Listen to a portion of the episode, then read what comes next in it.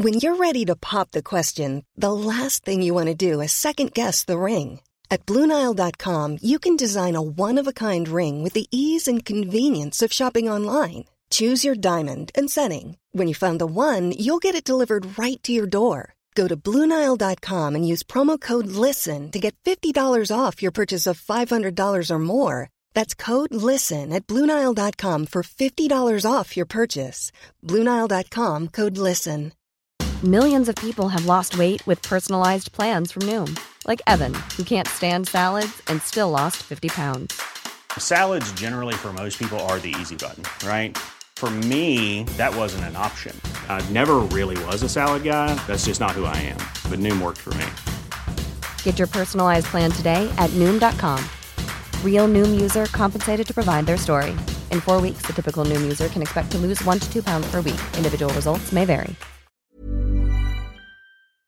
Attention BetMGM customers. Have a friend who loves sports as much as you do? Here's a chance for both of you to earn a $50 bonus when they sign up through BetMGM's Refer a Friend program. Just sign into your BetMGM account and click on the Refer a Friend program to send your friend a message inviting them to register a new account in the same state you use BetMGM in. Once your friend signs up and makes a deposit, they'll receive a $50 bonus. And once your friend places a bet with their bonus and the wager is settled, you'll receive a $50 bonus as well. Share the excitement and get a $50 bonus every time you refer a friend to BetMGM. Visit BetMGM.com for terms and conditions. 21 years of age or older to wager. Washington, D.C. only. All promotions are subject to qualification and eligibility requirements. Rewards issued as non withdrawable site credit. Site credit expires in 30 days. Please gamble responsibly. Gambling problem? Call 1 800 522 4700. Texting privacy policy and terms and conditions posted at textplan.us. Texting enrolls for recurring automated text marketing messages. Message and data rates may apply. Reply stop, opt out. The pandemic has been hard on all our kids. New studies show more than one in three children who started school in the pandemic now need intensive reading help. That's right. Millions of kids in kindergarten through third grade in the United States cannot read at grade level. Here's the good news. Your child can be reading in just 30 days, guaranteed, with Hooked on Phonics. Even if your child has been struggling, Hooked on Phonics will teach your child to read in just 30 days, guaranteed. And right now, you can get started for just $1. Text the word grade to 323232 right now. Hooked on Phonics is highly effective and incredibly fun, and everything can be done right from home and in less than 20 minutes a day for more than 30 years. Hooked on Phonics has been the proven learn to read program that kids love to use. Text grade to 323232 and teach your child to read in just 30 days, guaranteed. Text grade to 323232 right now and get started for just $1. Text grade to 323232 now. Text grade to 323232. Salute e salve e benvenuti alla Storia d'Italia Extra. In questa bella diretta con il mio amico Alessandro Smerieri, prof a Carpi, andiamo a parlare di un argomento che sta a cuore ad entrambi, la storia della scuola.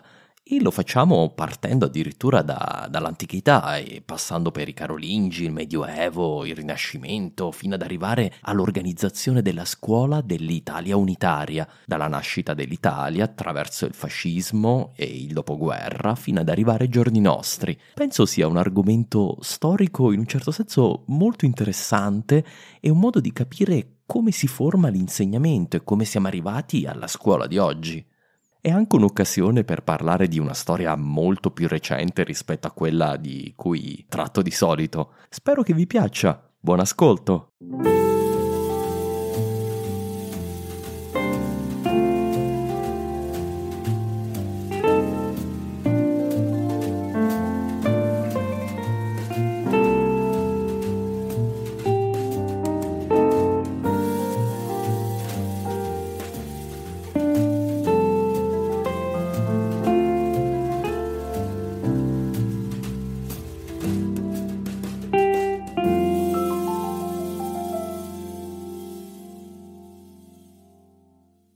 Salute e salve e benvenuti a una nuova diretta di Storia d'Italia.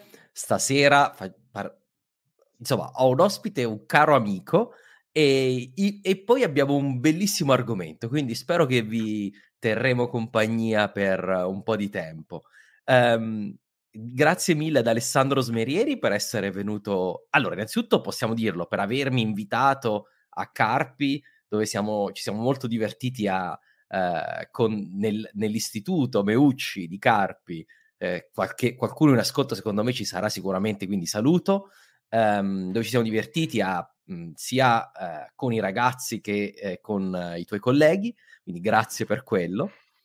Eh, e grazie per essere venuto perché eh, allora quando ci siamo trovati eh, Alessandro mi ha detto guarda è una bella idea secondo me potrebbe essere interessante fare una diretta sulla storia della scuola e veramente sono rimasto folgorato perché è un argomento che non ho mai coperto nel podcast. Um, vabbè, innanzitutto grazie Alessandro per essere qui con noi. Grazie a te per l'invito Marco. E, e, quindi dicevo, proprio un argomento che mhmm, sono rimasto folgorato. Poi c'è veramente tanta carne a fuoco stasera, perché attraverseremo due, 2500 anni di storia, insomma, su un argomento, quindi una visione verticale. La prima domanda, però, prima di passare a parlare di quello, insomma, come sei finito tu a essere insegnante?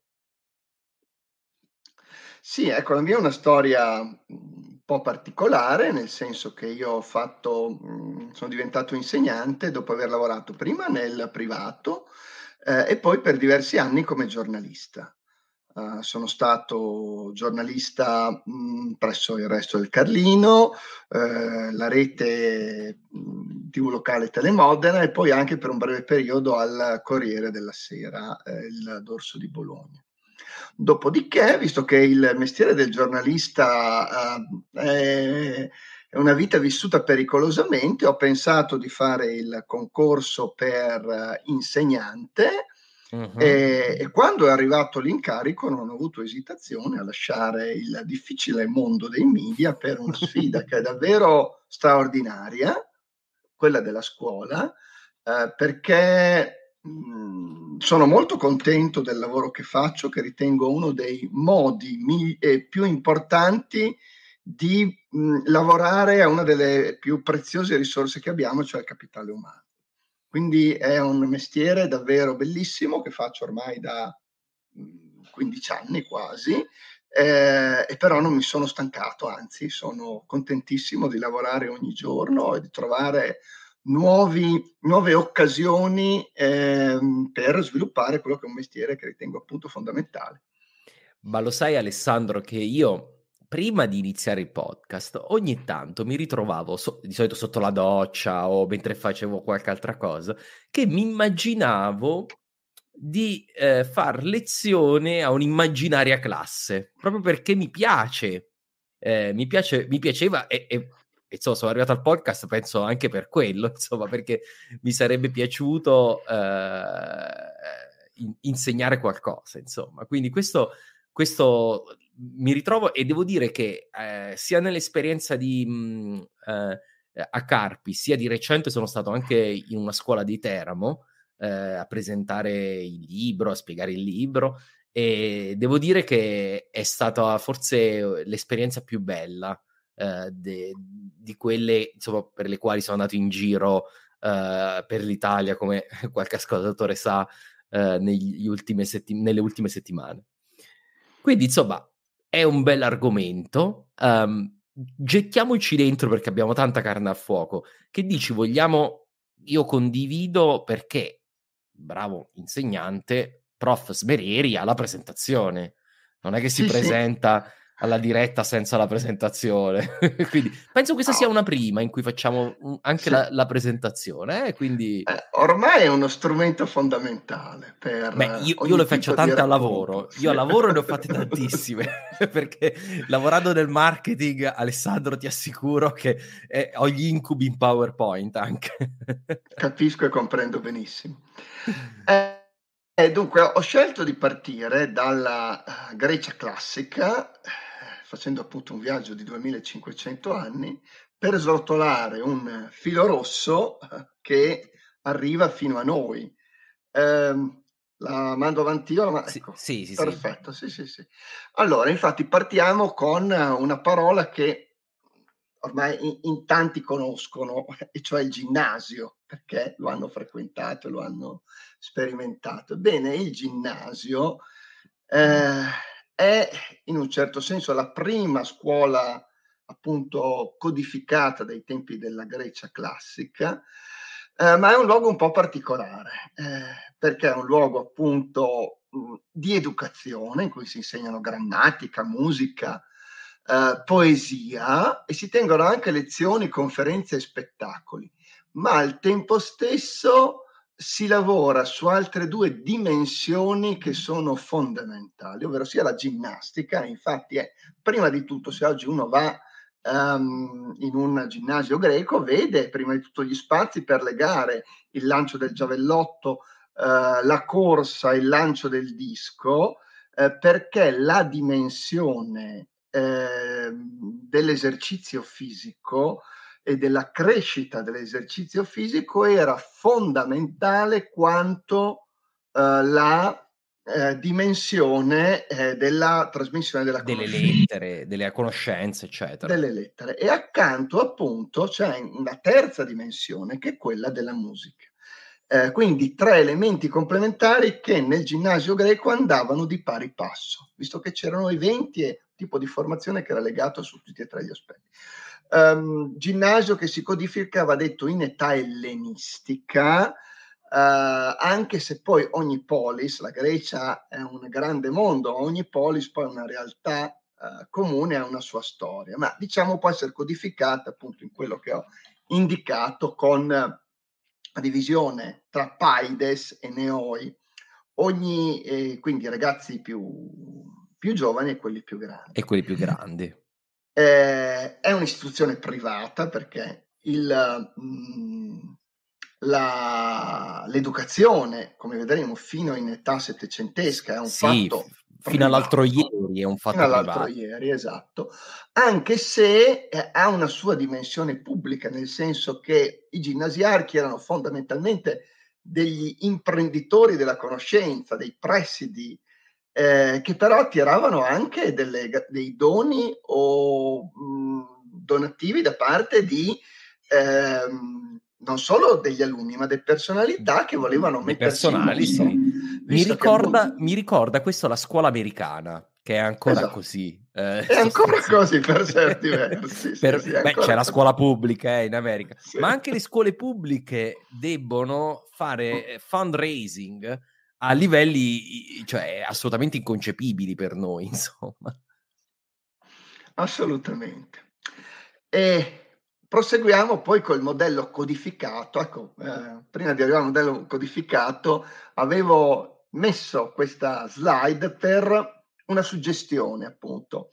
Eh, ho detto prima, il, eh, l'educazione greca sviluppa tre elementi pari passo, che sono quello dell'educazione eh, letteraria, quello dell'educazione musicale e quello della ginnastica, che è un aspetto chiave non solo per gli esercizi ginnici, ma per la formazione dell'oplita. Sì. Uh, I cittadini greci erano molto spesso chiamati appunto a essere eh, soldati all'esercizio delle attività militari, andava di pari passo con eh, il diritto di cittadinanza civica. Quindi eh. formare il corpo non era un semplice esercizio fisico, era prepararsi a svolgere A la difesa della città e B appunto un fondamentale esercizio di cittadinanza. Esatto, la, e, essere cittadino vuol dire, ma questo lo ritroviamo fra l'altro anche a Roma, in, però in, in Grecia è assolutamente codificato in questo senso, e in cui la cittadinanza, anche partecipa, io mi ricordo che anche andare al teatro era un elemento della cittadinanza, eh, nell'antica Grecia. Quindi ci sono questi elementi che per noi sono un po' divisi, no? Teatro fa parte della, dell'entertainment, del, eh, eh, il, la ginnastica e lo sport, mentre nella Grecia classica tutte queste cose co- confluiscono nel concetto di cittadinanza. Esattamente.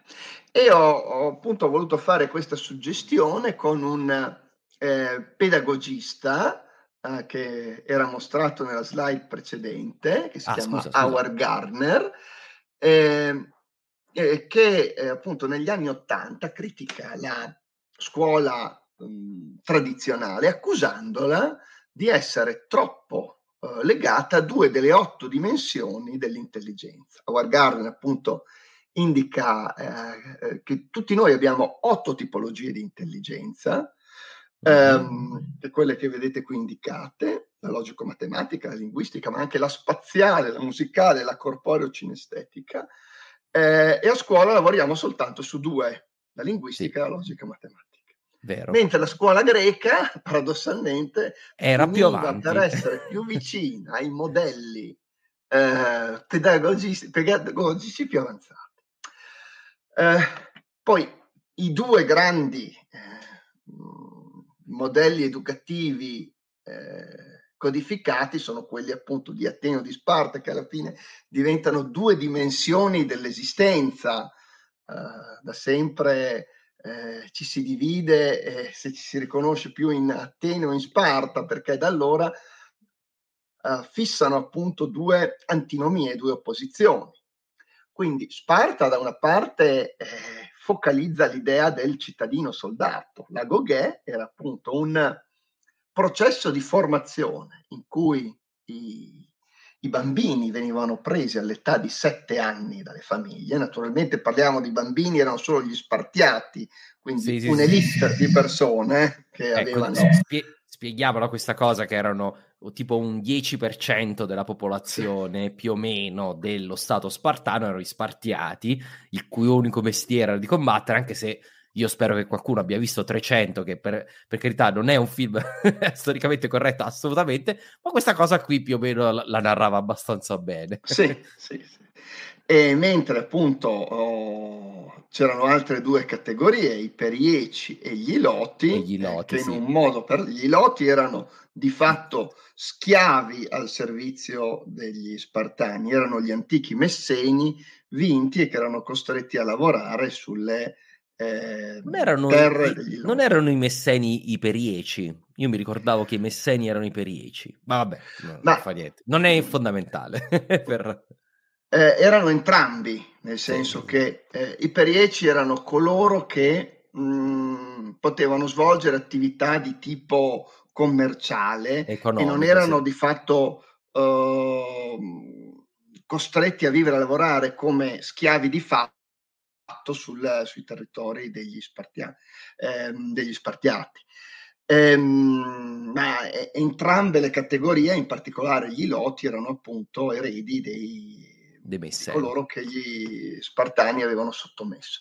E la fine appunto dell'esercizio della, uh, dei 13 anni di formazione finiva con la caccia ai poveri iloti, uno ehm, i giovani spartiati dovevano cacciare e uccidere uno di questi schiavi, uno di questi lotti.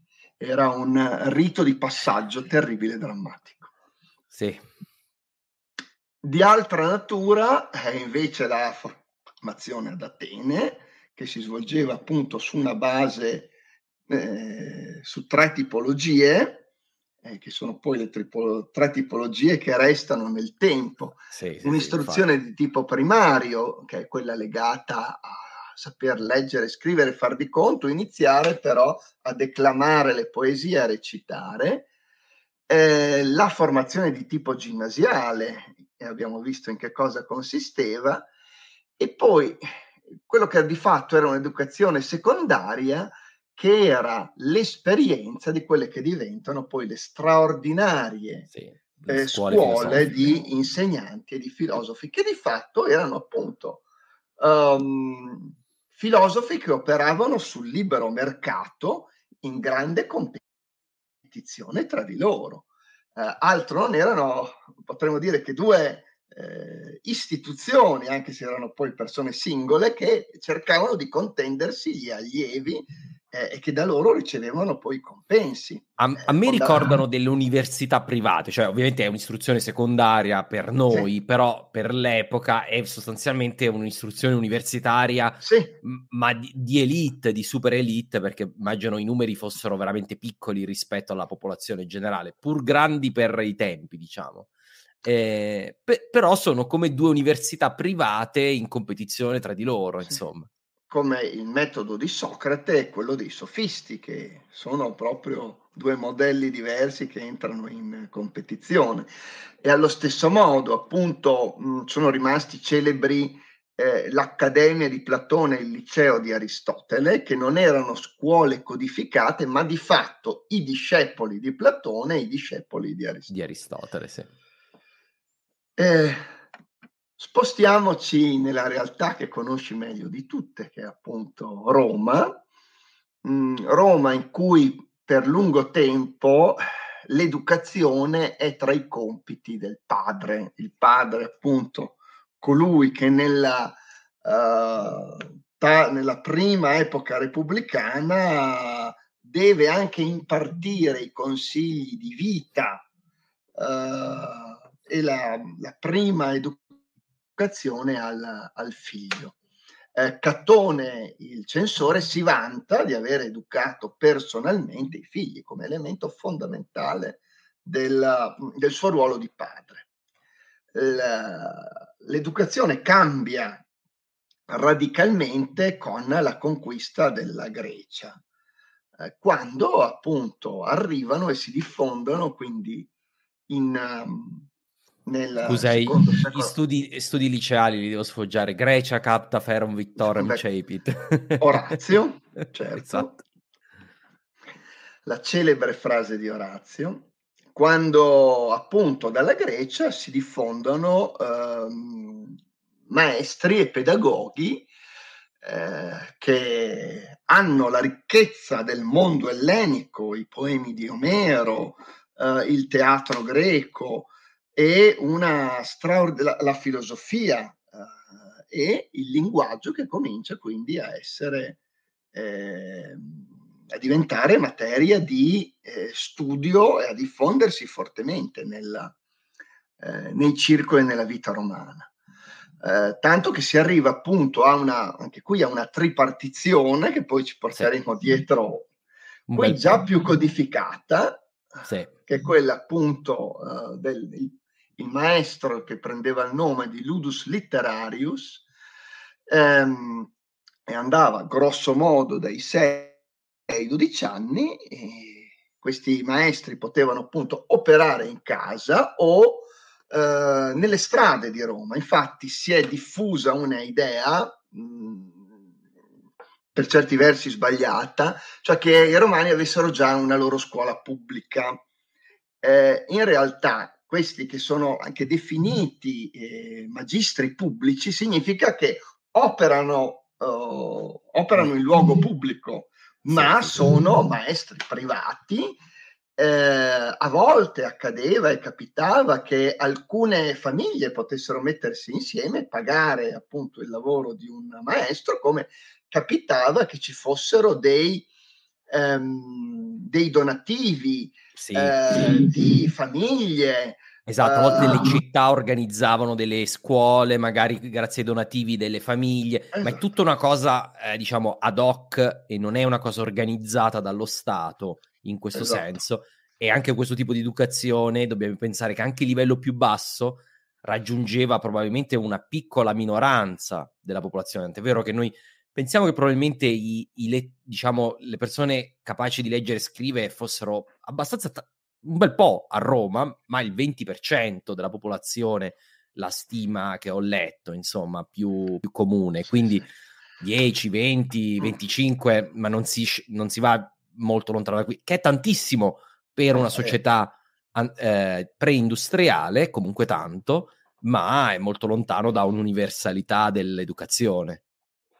Sì, certo, molto di più di quanto non sarà poi nei primi secoli del Medioevo, quando, come vedremo, l'istruzione diventa uh, di fatto soltanto materia per una piccola porzione e un ceto specifico che sono appunto gli uomini di chiesa.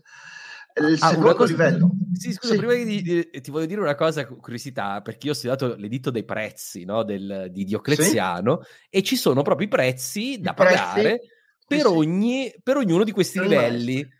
E, sì. e, e, e, mi ricordo che era, cioè, era proprio a seconda per ogni, per ogni, eh, alunno era un numero di denari insomma da pagare per il maestro questo per dare l'idea di come fosse una cosa diciamo a pagamento sì sì infatti sono tre da quello che ricordo poi magari ce ne sono altre di interventi imperiali in materia mh, di istruzione, quelli che aiutano un pochino anche a costruire l'idea sbagliata che possa esserci una scuola pubblica. Uno è quello che dici tu di Diocleziano, gli altri due sono uno di Vespasiano, uh, Vespasiano che indica di avere dato un compenso ai maestri, eh, tra l'altro una cifra molto alta, di 100.000 sesterzi. Probabilmente si riferisce appunto a un donativo fatto per um, in una occasione eh, per sviluppare appunto singole attività uh, di retorica.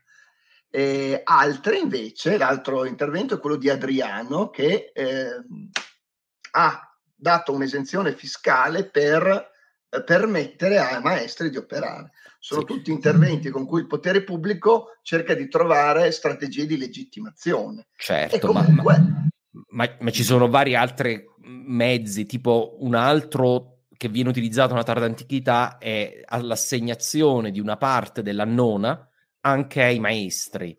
E di nuovo questo è un modo per lo Stato di andare a, um, a incentivare non tanto i maestri elementari, ma i retori, no? la parte un po' più esatto. alta, per andare a incentivare la professione. Cioè un intervento che va a incentivare la professione, ma non va a spesare la professione.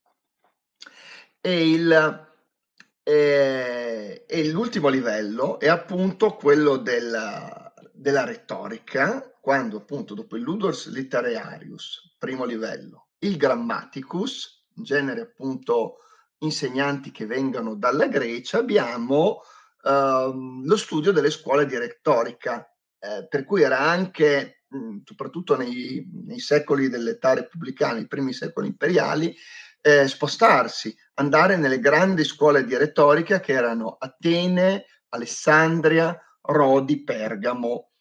Um, poi col passare del, del, tempo si verifica il processo inverso, cioè possiamo dire che questa è una sorta di università ante litteram in cui, eh, gli, in cui i romani interessati andavano a perfezionare la retorica, l'eloquenza presso maestri di retorica e di eloquenza. Questo ci porta a capire a cosa serve la scuola esatto. di educazione, perché da sempre eh, la scuola è mirata alla società in cui si opera, in questo caso.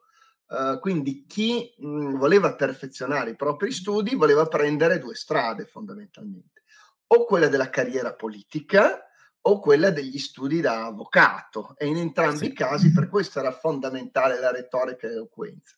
Perché entrambi eh, questi, queste materie servivano per uh, sviluppare l'una e l'altra arte. Quindi da sempre l'educazione è mirata alla società in cui si opera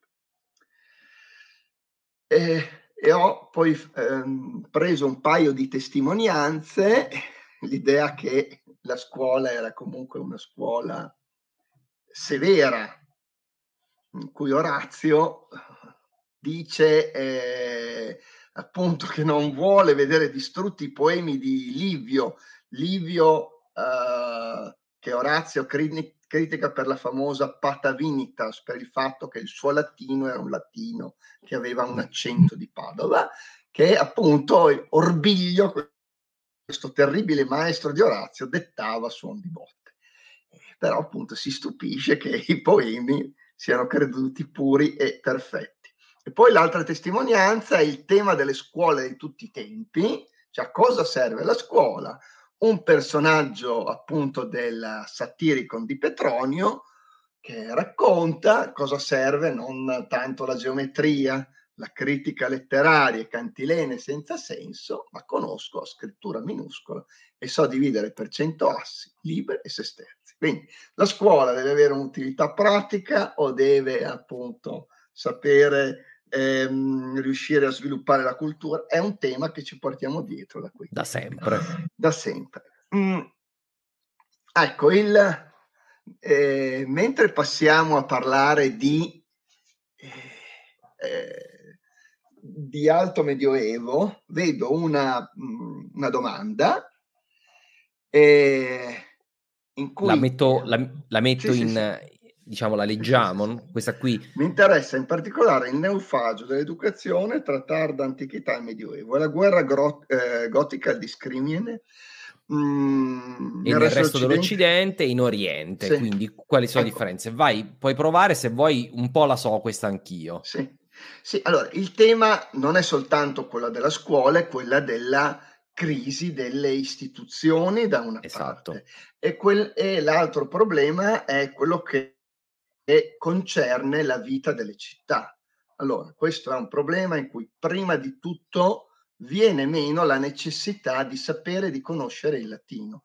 Cioè, da una parte dobbiamo pensare il crollo delle istituzioni eh, della, dell'impero romano d'Occidente, come tu hai benissimo raccontato, non è uh, solo e soltanto una crisi che comunque c'è, ma è anche, prima di tutto, la perdita di eh, interesse per un mondo.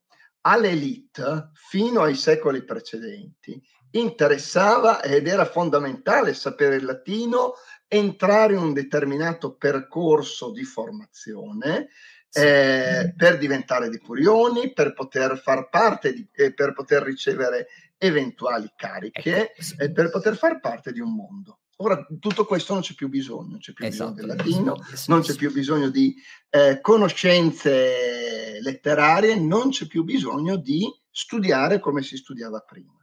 Da una parte, dall'altra parte c'è una crisi comunque molto forte delle città che porta per esempio Roma a passare da città che ha un milione di abitanti eh, come è stato stimato, a, a, 5, a 50.000 abitanti nel, nei secoli precedenti a Carlo Magno e la perdita, eh, eh, il passaggio dall'urbanità alla ruralità determina sempre un eh, crollo delle istituzioni scolastiche perché semplicemente non serve. Per lavorare in campagna non c'era bisogno di saper leggere e scrivere. e, e, e qui la, la, la, discriminante tu ne hai parlato molto bene siccome la, la scuola come era intesa dai romani era un, qualcosa soprattutto a livelli più alti d'elite eh, quello aveva uno scopo era uno studio con uno scopo ora tu hai detto giustamente nella repubblica era per diventare avvocati e diventare politici nel tardo impero tendenzialmente era per entrare nella burocrazia imperiale, che era molto grande, molto stratificata. Le cariche apicali erano disponibili solo a chi aveva studiato fino al massimo livello, mettiamola così. Ora, questo crea un incentivo, come hai detto tu, crea un incentivo a studiare. Se hai a disposizione cariche apicali solo per chi ha studiato, è un incentivo a studiare eh, ma questo vale anche per le, i livelli immediatamente inferiori. Quindi fino al, diciamo, al, al regno eh, di Teodorico, questo sistema, magari indebolito, rimane. E dopo che, quando non c'è più alcun, diciamo, la gerarchia del, dell'Italia, ma dell'Occidente, diviene militare, quindi c'è una militarizzazione delle gerarchie eh, civili, non quelle ecclesiastiche, quelle civili. Quindi la cosa che serve per diventare una persona importante è saper far bene la guerra. E quindi, le, guarda caso, le elite in Gallia, le elite in Italia eh, smettono di studiare perché non serve più a niente. Qualcuno rimane per legato, come lo direi adesso, alla Chiesa, ovviamente. Sì, sì, perché appunto in questo vuoto, in questa trasformazione, in questa grande trasformazione in cui appunto um, le elite sono appunto elite che devono saper combattere, eh, si inserisce la Chiesa, mm, perché eh, la Chiesa resta il baluardo, il patrimonio, il caposaldo di tante cose, anche per certi versi delle istituzioni politiche. Sappiamo come i vescovi diventino guida della città, ma anche e soprattutto della cultura. Eh, sono appunto due concili eh, che già durante il VI secolo ehm, indirizzano le istituzioni ecclesiastiche a creare quelle che saranno poi la spina dorsale della scuola del Medioevo. Uh, quindi e anche dopo del Medioevo, insomma. E anche insomma. dopo il Medioevo, certo, però lì si allargherà, diciamo, sì. il, ma nei secoli del, dell'alto Medioevo uh, ci sono soltanto le istituzioni ecclesiastiche, le scuole parrocchiali, le scuole monastiche, le scuole cattedrali. eh, che diventano i luoghi eh, di formazione appunto del clero, ehm, ma sono rivolte a, anche a, inizialmente, sono pensate non solo per, per il clero, anche se finizia, eh, finiscono per essere poi le strutture che formano uh, i chierici, perché come vediamo, chierico e, ehm, e uomo di lettere diventano sinonimi. Sì, vero. Quasi tutti i letterati sono chierici, i chierici sono quelli che eh, sanno che leggere e scrivere, che studiano. Esatto. Sono due appunto dimensioni che nel Medioevo vanno di pari passo. Eh, e che cosa studiano? Studiano eh, appunto il primo programma che abbiamo nella storia occidentale, fatto appunto di sette materie, che è quelle del trivio, le eh, materie umanistiche, quelle del quadrivio, che sono le materie appunto scientifiche che vanno di pari passo. Eh, e sono appunto, mh, è quella sono quelle materie attorno a cui si verifica quel fenomeno conosciuto come rinascita carolingia e scuola carolingia, quando cioè Carlo Magno, grazie all'opera fondamentale di Alcuino di York, sì. ehm, che è il grande discepolo di, di, Beda, il venerabile, no? di Beda il venerabile, che è anche un dato curioso perché pensare che nella Northumbria, nella, quindi nella remota nel nord dell'Inghilterra, cioè proprio lontanissimo, dell'Inghilterra, fosse, eh, fosse conservato in modo più importante e più puro di altre eh, istituzioni, la latinità è qualcosa anche di singolare e curioso. E questo non, penso, io, io, io, ne parlerò poi nel podcast, ovviamente, ma credo che non sia molto conosciuta questa cosa, come non è conosciuta dei monaci irlandesi che avevano, stesso, hanno avuto lo stesso ruolo in un certo senso eh, di conservazione della latinità. Quello è proprio della foga del convertito, no? del recente convertito alla latinità e che si ritrova, perché qui veda, parliamo di, di un anglosassone, neanche di un britanno, eh, quindi un, un, romanizzato, insomma, quindi è un'altra storia. Ma una cosa che pure è giunto, che è precedente a Carlo Magno, è che trivio e quadrivio sono formalizzati da Cassiodoro. E, e questa cosa a me ha molto colpito, perché Cassiodoro, eh, proprio nell'ultima stagione della classicità, che è quella di, di Todorico, eh, se ne inventa diverse, di, inventa diverse cose. Questa è una figura veramente che a me attrae moltissimo. Eh, e, e, ogni volta scopro qualcosa di nuovo su Cassiodoro. Ha anche inventato il monastero eh, che copia le, i libri antichi, ha fondato una biblioteca assieme a un papa, Agapito, a Roma, sempre per conservare la, la, la cultura. Quindi si vede che la conservazione della cultura era molto alto nel, nelle sue priorità. Sì, sì, anche perché è una di quelle figure fondamentali di transizione tra, tra, un, eh, esatto. appunto, tra un periodo e l'altro e che appunto ci racconta come anche uno dei periodi eh, di maggiore rottura della storia, qual è stato appunto il VI secolo, contenga comunque degli elementi di continuità. Esatto, molto, molto più grandi di quanto non facciamo a scuola, perché poi eh, gioco forza, a scuola bisogna anche tagliare con l'accetta. Eh. eh beh, certo, insomma, il tempo è quello che è, altrimenti d'altronde voi dovete fare la, la, la, guerra, le guerre puniche quattro volte, quindi battuta, battuta, non è vero.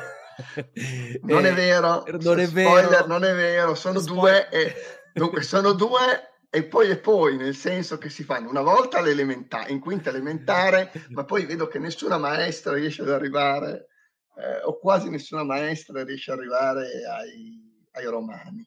E poi si fanno nell'immenso programma di prima superiore, che tra tutti è il più sfidante, devo dire, eh, perché il programma di prima superiore va dal neolitico, anzi, eh, dal paleolitico fino a Giulio Cesare e assicuro che condensare eh, questo periodo, tra l'altro, con, in una classe nella quale non è che tutti siano appassionati di storia, anzi, tendenzialmente. No, ma da veramente. Uno o due, eh? veramente. se va bene, se va bene, è una... È, è, faticoso per me, ma è faticoso anche per loro. Eh, so mi immagino. Ma infatti io non studiavo così. Classe, so io mi ricordo che noi facevamo un anno di, di eh, civiltà pre-romane, poi Roma il secondo anno, ma so che è cambiato, però va bene. No, infatti eh, è cambiato ormai da, da tanti anni. Ieri, dalle riforme berlinguer, quando arriviamo Quindi, alla fine ne parliamo. Esatto, scusa, scusa, scusa, scusa, salto, spoiler alert. Comunque è molto interessante, io penso, non molti sanno questa cosa del, della rivoluzione carolingia, insomma, qui passiamo dal VI secolo, Cassiodoro, VII secolo, buio, buio, buio, più buio che non si può. Nell'VIII secolo abbiamo questi primi elementi in cui vediamo um, l'autorità pubblica reinteressarsi in qualche modo alla formazione. Sì, e da qui appunto parliamo di un mito storiografico che è quello di Carlo Magno, inventore della scuola. Ah, un mito sì, sì. storiografico Nell'Europa francofona popolarissimo. Sì, ma non a torto, nel senso che qui ho messo appunto il, um, il testo dell'Admonizio Generalis, un eh, capitolare nel quale appunto eh, Carlo invita eh, i vescovi a organizzare nelle scuole appunto delle istituzioni, nelle scuole cattedrali, nelle scuole monastiche, scuole per insegnare ai bambini a leggere, eh, contare eh, e soprattutto mh, mm, leggere per poter custodire i libri, eh, la Bibbia e il Salterio, il libro dei Salmi. Ecco, però quello che a noi può sembrare un, uh, il proponimento di creare una scuola pubblica universale, in realtà la calata nella realtà del uh, secolo, uh, nel quale appunto il letterato coincide col chierico. Il grande problema di Carlo Magno, di quell'epoca, e per questo chiama Alcuino, è il fatto che eh, anche i chierici non sanno più il latino, sì. gli arrivano dei libri con errori, con eh, formule cambiate, perché quello è un momento straordinario in cui il latino cambia e nascano, eh, nascono le lingue romanze, nascono, o meglio, le antenate delle lingue romanze. Comincia comunque a... I, i, i vernacoli diventano piano piano lingue. E di fronte a questo eh, Carlo è spaventato, preoccupato, mm, ma anche per mm, perché quei testi, quelle preghiere, se non vengono recitate correttamente, eh, poi è un problema, è un problema grande. È, un problem- è il solito problema la relazione del, dell'imperatore con Dio, no? Eh, eh, se non preghiamo bene, Dio non protegge l'impero sì. e l'imperatore. Quindi occorre che le persone, diciamo, nelle, nelle, i membri del clero siano educati. Eh, que- questo non era un problema due secoli prima, ai tempi di Cassiodoro, eh, per intenderci, i, i membri del clero erano molto colti ma era andata, le cose erano andate peggiorando nel, nel giro di, di, un paio di secoli. Io ho anche letto che questo momento la scelta di codificare in modo così forte il latino è il momento in cui si separano veramente le strade tra il latino e le lingue volgari, proprio perché nel momento in cui tu non permetti più all'educazione e alla lingua letteraria di seguire eh, la lingua, diciamo, vernacolare, eh, si separano le due cominciano a separarsi, insomma, come hai detto anche tu, a me hai fatto uh, allusione anche prima. Sì, sì, certo, ma c'è anche un aspetto che se vogliamo può richiamare eh, radici ancora della mentalità di un paganesimo insito nella, nelle civiltà germaniche, cioè, per esempio che se il battesimo non veniva pronunciato con le formule esatte, il bambino non si salvava. Uh-huh. È qualcosa che affonda, eh, ovviamente quando parliamo di Carlo parliamo del paladino assoluto del cattolicesimo, eh, però questa idea uh, di dire dobbiamo dire correttamente le preghiere aveva anche una radice che chiamava la formula magica, no? Esatto, sì, insomma. formula magica. E, ehm, da, quindi, eh, da qui la, l'idea della scuola carolingia che è appunto pensata a riformare e a codificare in modo più preciso e corretto possibile la formazione dei chierici e dei libri di testo. Per questo emerge e si sviluppa la scrittura appunto carolina, che è poi diventata la scrittura dell'alfabeto che noi oggi utilizziamo. E poi questo si inserisce in generale nella codificazione della, della, del, del, della cristianità occidentale che fa Carlo Magno, è un pezzo di un insieme, poi ne parleremo quando ci arriviamo. E noi intanto vediamo rapidamente che cos'erano queste sette materie che eh, i novizi studiavano nelle scuole eh, cattedrali e monastiche.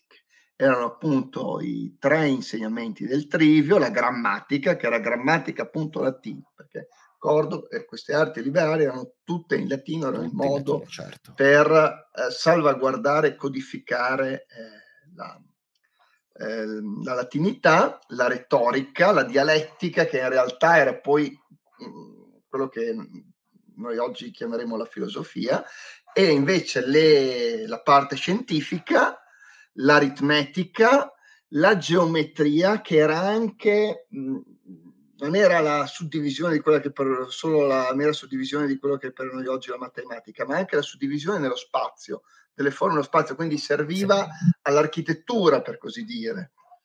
Eh, l'astronomia, perché eh, gli antichi sono sempre stati, mh, mm, hanno sempre studiato gli astri con grande attenzione, ma Ovviamente. nell'astronomia c'erano dentro anche le scienze naturali. E di nuovo torna la musica, che è un elemento fondamentale della, ehm, della formazione, anche in luogo di... Eh, dei canti e della musica sacra che finisce per essere, come diceva Sant'Agostino, un modo per pregare due volte.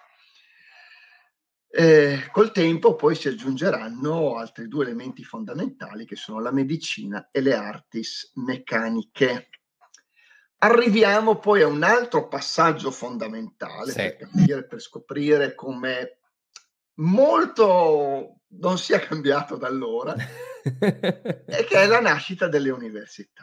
Ecco, le università sorgono a partire dallo sviluppo mh, delle appunto scuole monastiche e cattedrali, mh, in cui il rapporto non era così codificato di programma, di mh, tra maestro e alunni, era un percorso di formazione in cui capitava che alcuni si specializzassero in un'arte piuttosto che in un'altra.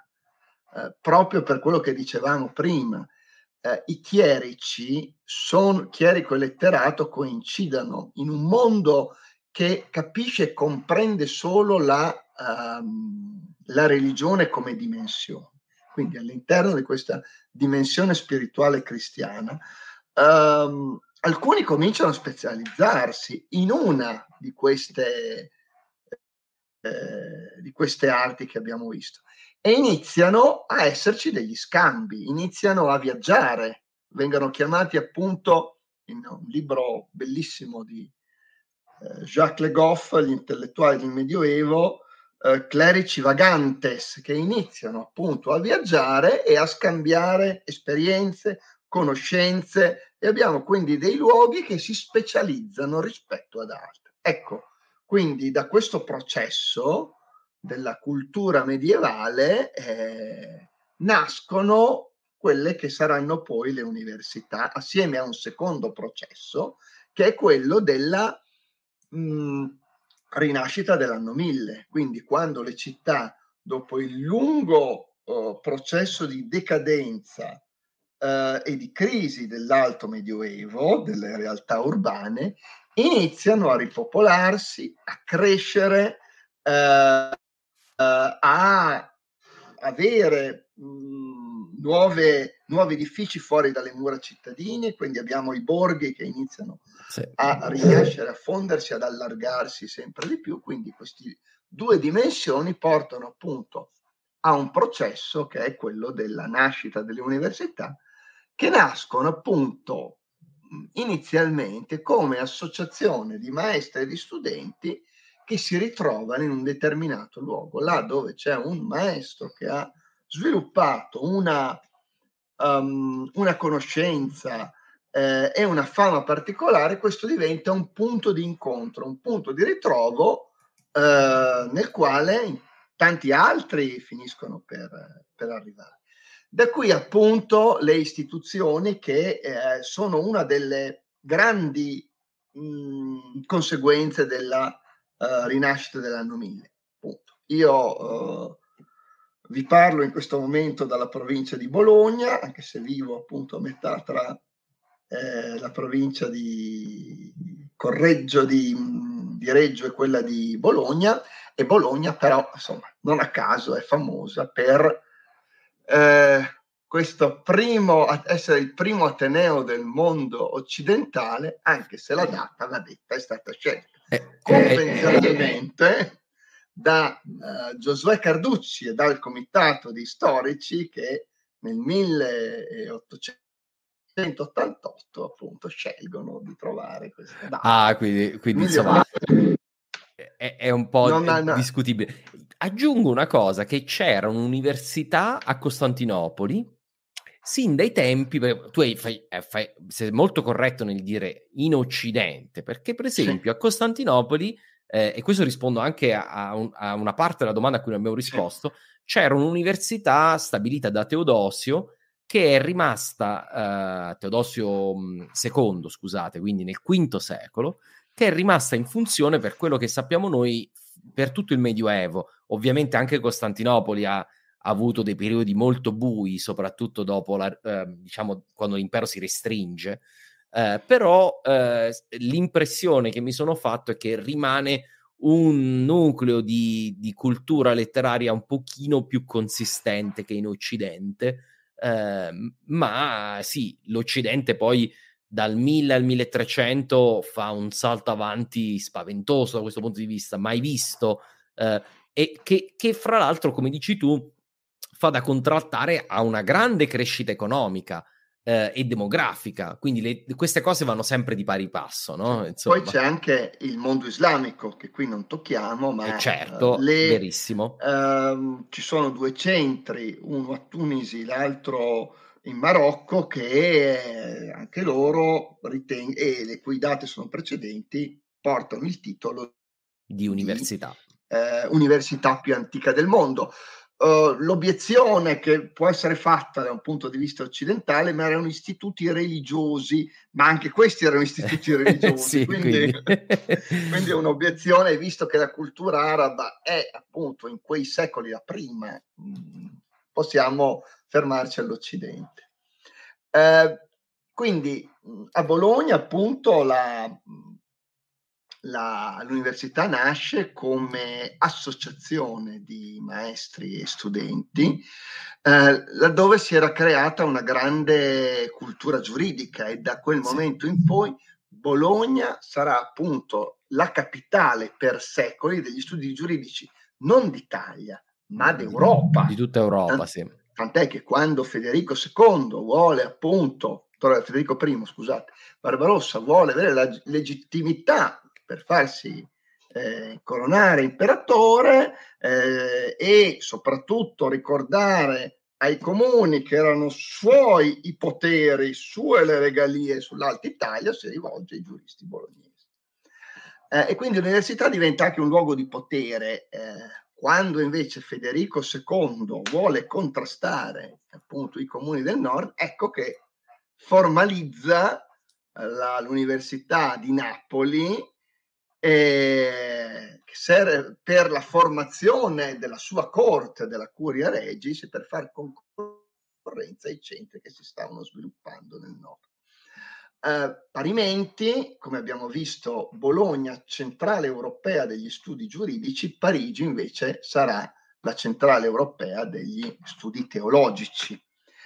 Eh, e Oxford invece nasce quando i plantageneti si stancano di vedere gli studenti inglesi che vanno in, in Francia e quindi fonda Oxford per fare concorrenza a Parigi. Ma chiudiamo aspe- questo aspetto perché detto, le cose non cambiano mai perché a quell'epoca l'università era un luogo in cui bisognava spostarsi, bisognava andare in un, um, eh, nella stanza in cui insegnava il maestro, quindi se io volevo ascoltare Abelardo che parlava a Parigi, dovevo andare a Parigi, andare dove uh, Abelardo parlava e poi magari spostarmi dove c'era un altro importante teologo. Dovevo trovare un alloggio fuori sede, uh, dovevo pagare, avevo delle spese molto alte, quindi ci sono del, uh, molte molte lettere che raccontano di come gli studenti fuori sede avessero, chiedessero denaro ai, eh, eh, ah, quindi, guarda, da ex studente fuori sede mi, mi, ritrovo completamente in tutto questo. Quindi, come vediamo, Immagino... le cose sono enormemente cambiate rispetto esatto. ad allora. Facevano anche loro la fame, gli studenti fuori sede, no? Per... eh, avevano... e, e, si, e, si, verificano poi un, un altro tema fondamentale, si verificano continui battibecchi tra uh, le aree in cui eh, risiedevano gli studenti e invece i buoni cittadini della città, tant'è che a un certo punto uh, studen- una parte degli studenti di Oxford si stanca di queste lamentele e se ne va a Cambridge. Come un altro aneddoto interessante è il quartiere di latino di Parigi, sì, che era sì. il quartiere dove si parlava appunto latino perché c'erano gli studenti dell'università. Dell'università, esatto. Sì.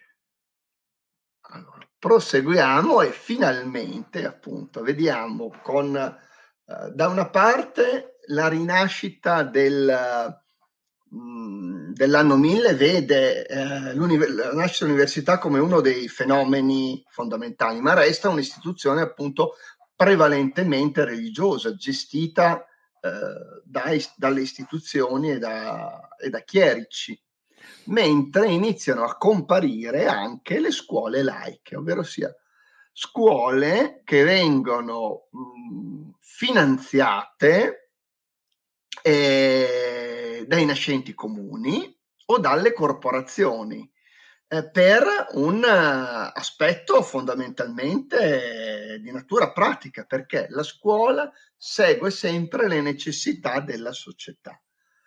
Uh, quindi inizia a esserci bisogno di un sapere diverso, di un sapere che non è più legato soltanto alla scrittura, alla buona conoscenza del latino, ma a insegnamenti pratici, come quello famoso dell'abaco.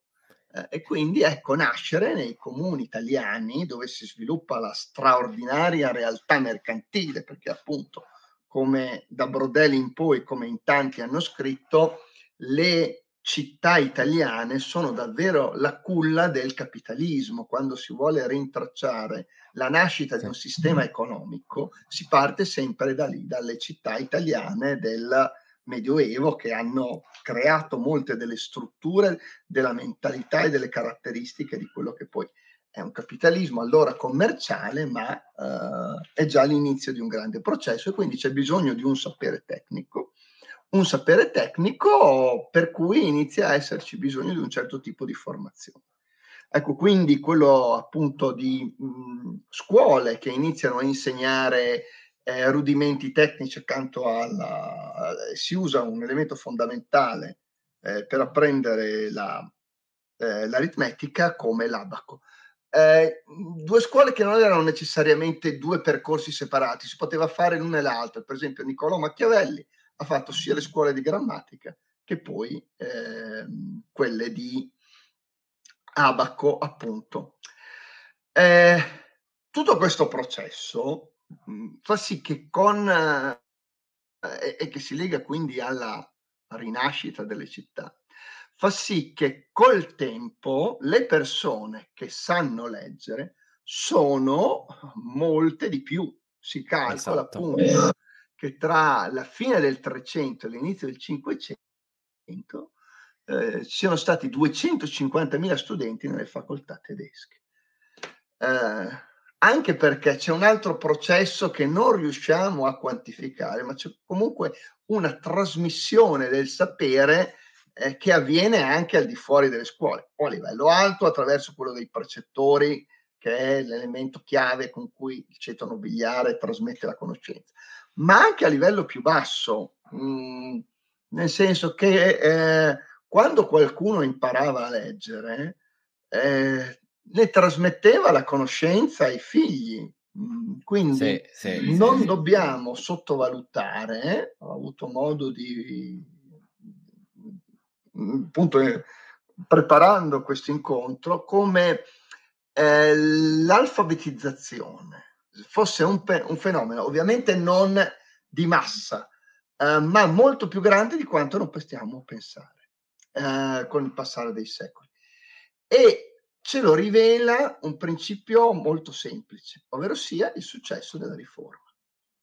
Eh, nel Cinquecento la riforma ha un successo straordinario, mm, lo avrebbe avuto se non c'erano molte più persone che a partire dal 1517 sapevano leggere e scrivere, eh, perché quello per esempio che eh, dice due secoli prima, un secolo e mezzo prima, eh, John Wycliffe che dice praticamente le stesse cose di Lutero, ma ver- viene bruciato sul rogo post mortem, mentre eh, Lutero ha un successo. Sì, perché è, cam- è, cambiato, cioè adesso oramai in Germania e poi anche in tanti altri paesi europei c'è oramai una classe eh, abbastanza numerosa di persone che legge e siccome uno dei, dei pilastri della riforma protestante non so se tutti lo sanno, è, è la lettura della Bibbia.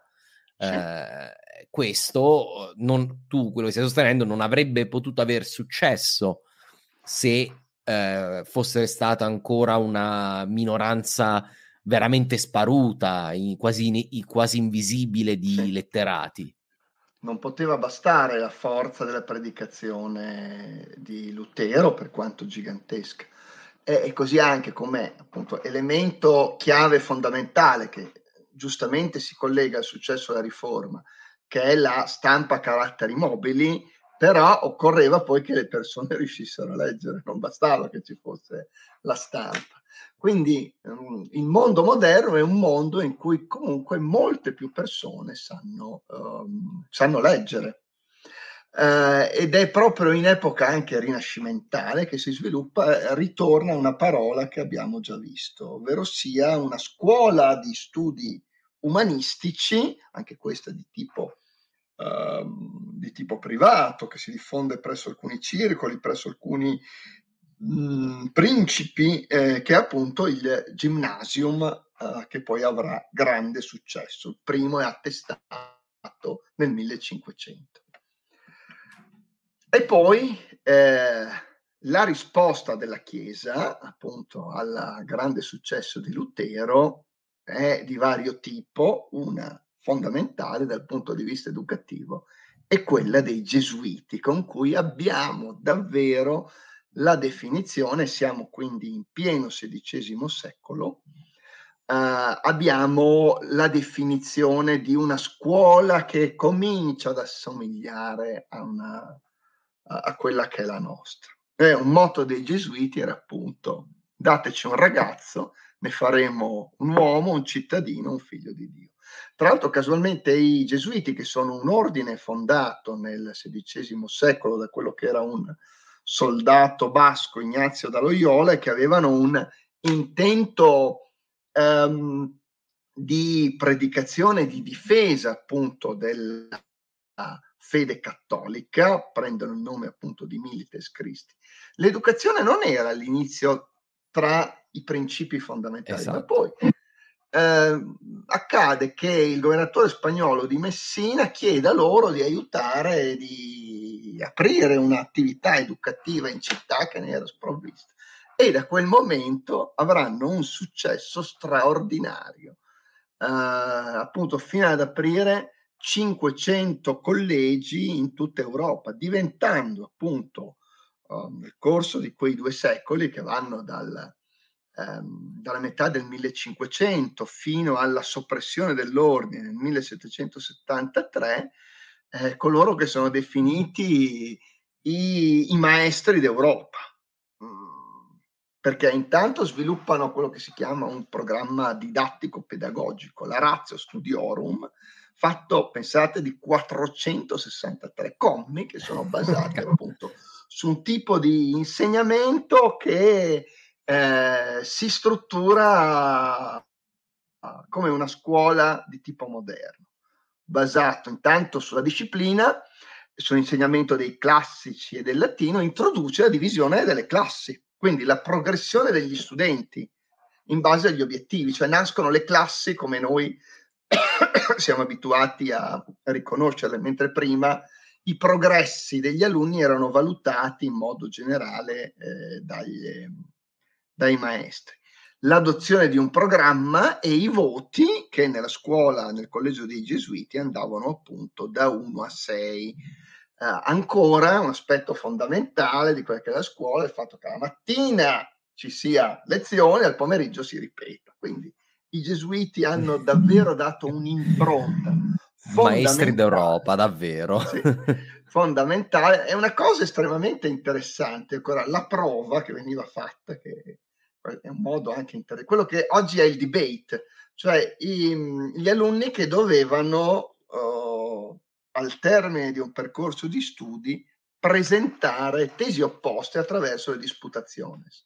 Eh, anche appunto prendendo l'argomento contrario a quello che doveva essere presentato, perché appunto um, i gesuiti erano eh, capaci di affrontare ogni tipo di argomento e di, mh, mm, ed erano curiosi e interessati a ogni tipo di cultura. Non è un caso appunto che vadano a, ad aprire scuole in tutto il mondo eh, senza preoccuparsi eh, anche di dover eh, mischiarsi con le culture, al- eh, le culture altre. Il famoso verso di Battiato, Gesuiti euclidei vestiti come dei bonzi per entrare a corte dell'imperatore della dinastia dei Ming, non è un paradosso surreale, era quello che accadeva veramente. I gesuiti si vestivano con i costumi delle popolazioni con cui entravano in contatto naturalmente per arrivare al proprio scopo. Per questo ehm, si utilizza oggi l'aggettivo gesuitico proprio in questo senso, cioè di eh, essere camaleonti che però mantengono ben chiare le proprie idee, le proprie missioni. E il, I gesuiti stabiliscono una moda, mh, mm, cioè quello di fondare collegi, quindi in tutta Europa, è qualcosa che viene emulato da altri ordini gli Scolopi, eh, i Barnabiti, i Somaschi. Infatti, se uno va a vedere poi le biografie eh, degli, dei grandi autori del Settecento, trova che Parini ha studiato dagli Scolopi, Manzoni è stato educato dai padri Barnabiti, proprio perché eh, dalla metà del Cinquecento in poi eh, la, la Chiesa crea, cioè gli ordini monastici poi creano queste istituzioni che diventano la prima spina dorsale di quelle che saranno poi le scuole superiori. Sì. E, e vediamo come ancora, ancora siamo praticamente al, alle soglie dell'Ottocento e, e, abbiamo quasi esclusivamente scuole eh, gestite dalla Chiesa. Sì, mm, quasi esclusivamente, se non appunto quello dei precettori eh, delle scuole eh, che erano soprattutto su base comunale e cittadina, ma gestite sì. da maestri privati che in gran parte dovevano far conto, come in epoca romana, su donativi eh, di un mecenate o, o, sulle rette degli alunni, eh, oppure sui precettori che andavano nei palazzi dei nobili e venivano assunti appunto dai nobili. La grande rivoluzione eh, educativa, quella che cambia realmente le cose, è l'illuminismo. L'illuminismo è un movimento appunto chiave della, uh, della cultura europea anche in campo educativo. Uh, una delle cose che mi colpiscono, mi piace sempre di più raccontare, è quello che l'illuminismo ha inventato la felicità. Eh, nel senso che prima questa parola era una parola che non aveva il senso e la centralità che ha oggi, perché lo scopo della vita degli uomini è, esattamente quello che è stato pensato dagli illuministi e ce lo dice anche chiara e tonda un documento fondamentale come la dichiarazione di indipendenza Esatto. Ma prima, prima lo scopo era la salvezza Prima era la eh, salvezza terrena, eh, salvezza dell'anima. dell'anima e della salvezza eterna. Sì. Quello è lo scopo Sì, della vita, non la Certo. felicità. La felicità che è il, appunto il modo di riuscire a star bene sulla terra. E per felicità, ecco che mh, anche i, i principi, anche i sovrani, cominciano a pensare alla, mh, ai propri sudditi in termini più vicini alla nostra sensibilità, mentre appunto eh, i monarchi del Medioevo, ma anche gli imperatori romani, avevano certo bisogno del consenso, perché nessuna, nessun sistema di potere opera senza interesse al consenso. Ma l'idea che pensiamo oggi, cioè la necessità di fornire dei servizi pubblici, è qualche cosa che per la prima volta entra adesso con il primo che è appunto quello della, dell'istruzione come eh, percorso e processo fondamentale. Ehm, ecco quindi che nascono i primi sistemi di istruzione elementare obbligatoria, che sono quelli celebri di Federico II in Prussia e eh, quello del 1774 di Maria Teresa d'Austria, che sono i primi due eh, grandi stati a introdurre eh, l'istruzione elementare obbligatoria. Mm, ovviamente, ecco, non basta. Questo è interessante, istruzione elementare gratuita ed obbligatoria, due stati ovviamente tedeschi, a, Sì. a, diciamo già nel Settecento, insomma è un, è un bel passaggio. Sì, è un passaggio chiave, uno dei passaggi fondamentali. Ehm, e eh, naturalmente, però, tra il dire e il fare i processi sono complessi. Eh, per una serie di ragioni, Maria Teresa nel suo regolamento appunto eh, prevede che venga aperta una trivial Schule, ovvero sia una scuola appunto di villaggio, eh, per i bambini dai 6 ai 12 anni, ma c'è il problema che diventerà poi il grande problema di tutti gli stati nei tentativi di eh, alfabetizzazione, che le persone non ci vanno. Eh, nelle campagne i bambini vanno, eh, devono Sì, sì. andare a lavorare in campagna, tant'è appunto che si pensa a un anno scolastico brevissimo, una scuola invernale che va da Certo. dicembre a marzo, proprio per permettere questo, eh, questo primo tipo di formazione. Ma anche, eh, ma anche così eh, la diffusione è estremamente, estremamente lenta e difficoltosa, anche perché eh, non c'era come, come abbiamo oggi un ministero di istruzione con dei fondi. C'erano dei buoni propositi, c'erano ogni tanto degli, ehm, degli interventi ehm, ad hoc, ma molto di questo veniva dato ai comuni come ordine, alle municipalità, ecco, non ancora i comuni, come alle- ai vari distretti, come ordine, se- e dovevano pensare loro a trovare i fondi, eh, a trovare gli edifici. ehm, lo Stato non garantiva come Sì, garantiva mi, oggi. mi immagino, diciamo, quanto tempo ci è voluto per far percolare questa decisione fino a tutti i livelli della società. Resta una decisione importante. resta una decisione fondamentale, anche perché è previsto un curriculum di studi, che è un curriculum che ancora segna l'istruzione eh, tedesca, con la formazione anche di due istituti eh, che ancora oggi esistono, cioè eh, le Realschulen, che sono scuole di realtà, scuole di cose reali, che oggi in Germania hanno la stessa importanza e sono sulla stessa parità dei licei. Cioè nasce l'idea di un'istruzione secondaria eh, di di Tipo tecnico, tecnico ma di alto livello. Sì. Questa è la grande differenza tra il sistema tedesco e quello italiano, come dicevi Esatto. tu, dove ci sono appunto scuole tecniche che sono eh, quotatissime e non sono considerate assolutamente inferiori a- alle scuole di concetto, no? le, le Outschulen. eh, Sì. le Realschulen, eh, che un, sono gli istituti tecnici, e poi ci sono le Hauptschulen, che eh, sono prosecuzione della scuola elementare, oggi sono diventate scuole professionali, per così dire, ma sono da quel momento fondamentali e sono di pari livello eh, oggi rispetto appunto al livello del, del gymnasium che poi diventa liceo.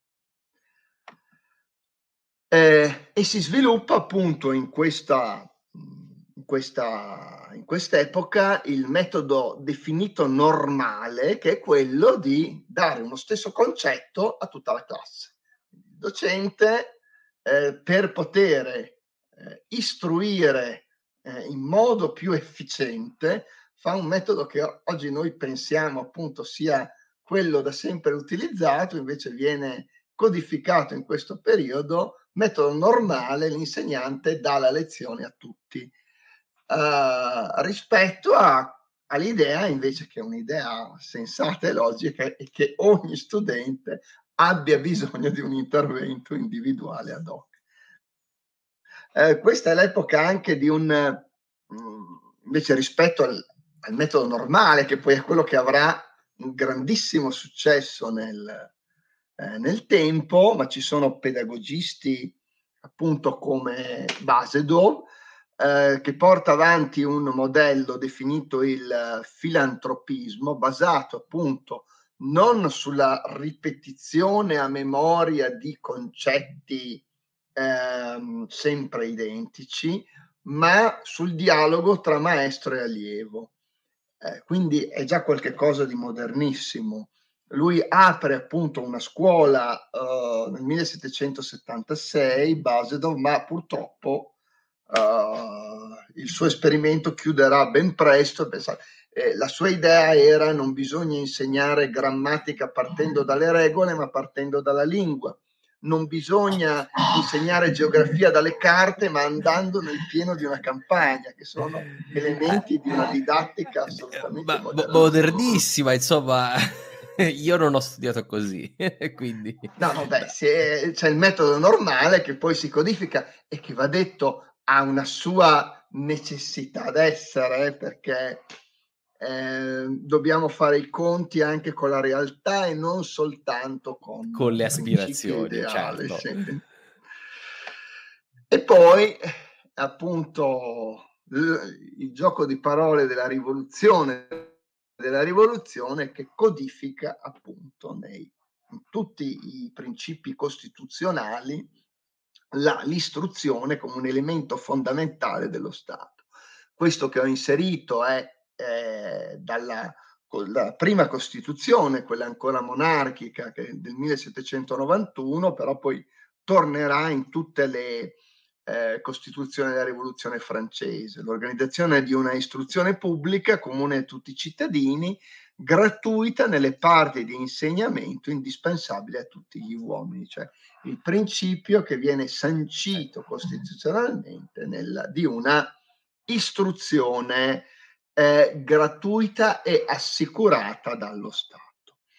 Uh, quindi si susseguono i provvedimenti che sono tanti eh, dei eh, governi della convenzione, mh, mm, di un obbligo di istruzione, di una scuola primaria in ogni borgo, l'idea che i maestri diventano, come erano diventati eh, anche in Austria, funzionari pubblici, eh, è un programma appunto basato in questo caso sulla lettura, scrittura, nel caso invece di catechismo ovviamente non c'era nella Francia rivoluzionaria, c'è la dichiarazione dei diritti, eh, l'agraria, l'aritmetica, la storia naturale e l'epica.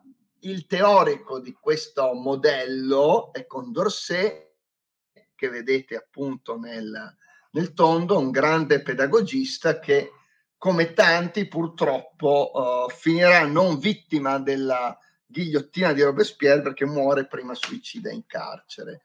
Ehm, e, e, così, come accade nel periodo rivoluzionario, c'è un periodo di grandi ideali, ma poi di drammi, perché eh, questi ideali finiscono molto spesso nella lotta delle fazioni e dei vari momenti tragici e drammatici che la rivoluzione appunto prende fino ad arrivare alla fase del ehm, terrore tra la metà del 93 e la metà del 94 e così viene meno anche quella che era l'idea centrale di Condorcet, eh, quella di istituire delle scuole centrali eh, che dovevano svolgere appunto il ruolo di, mh, mm, di eh...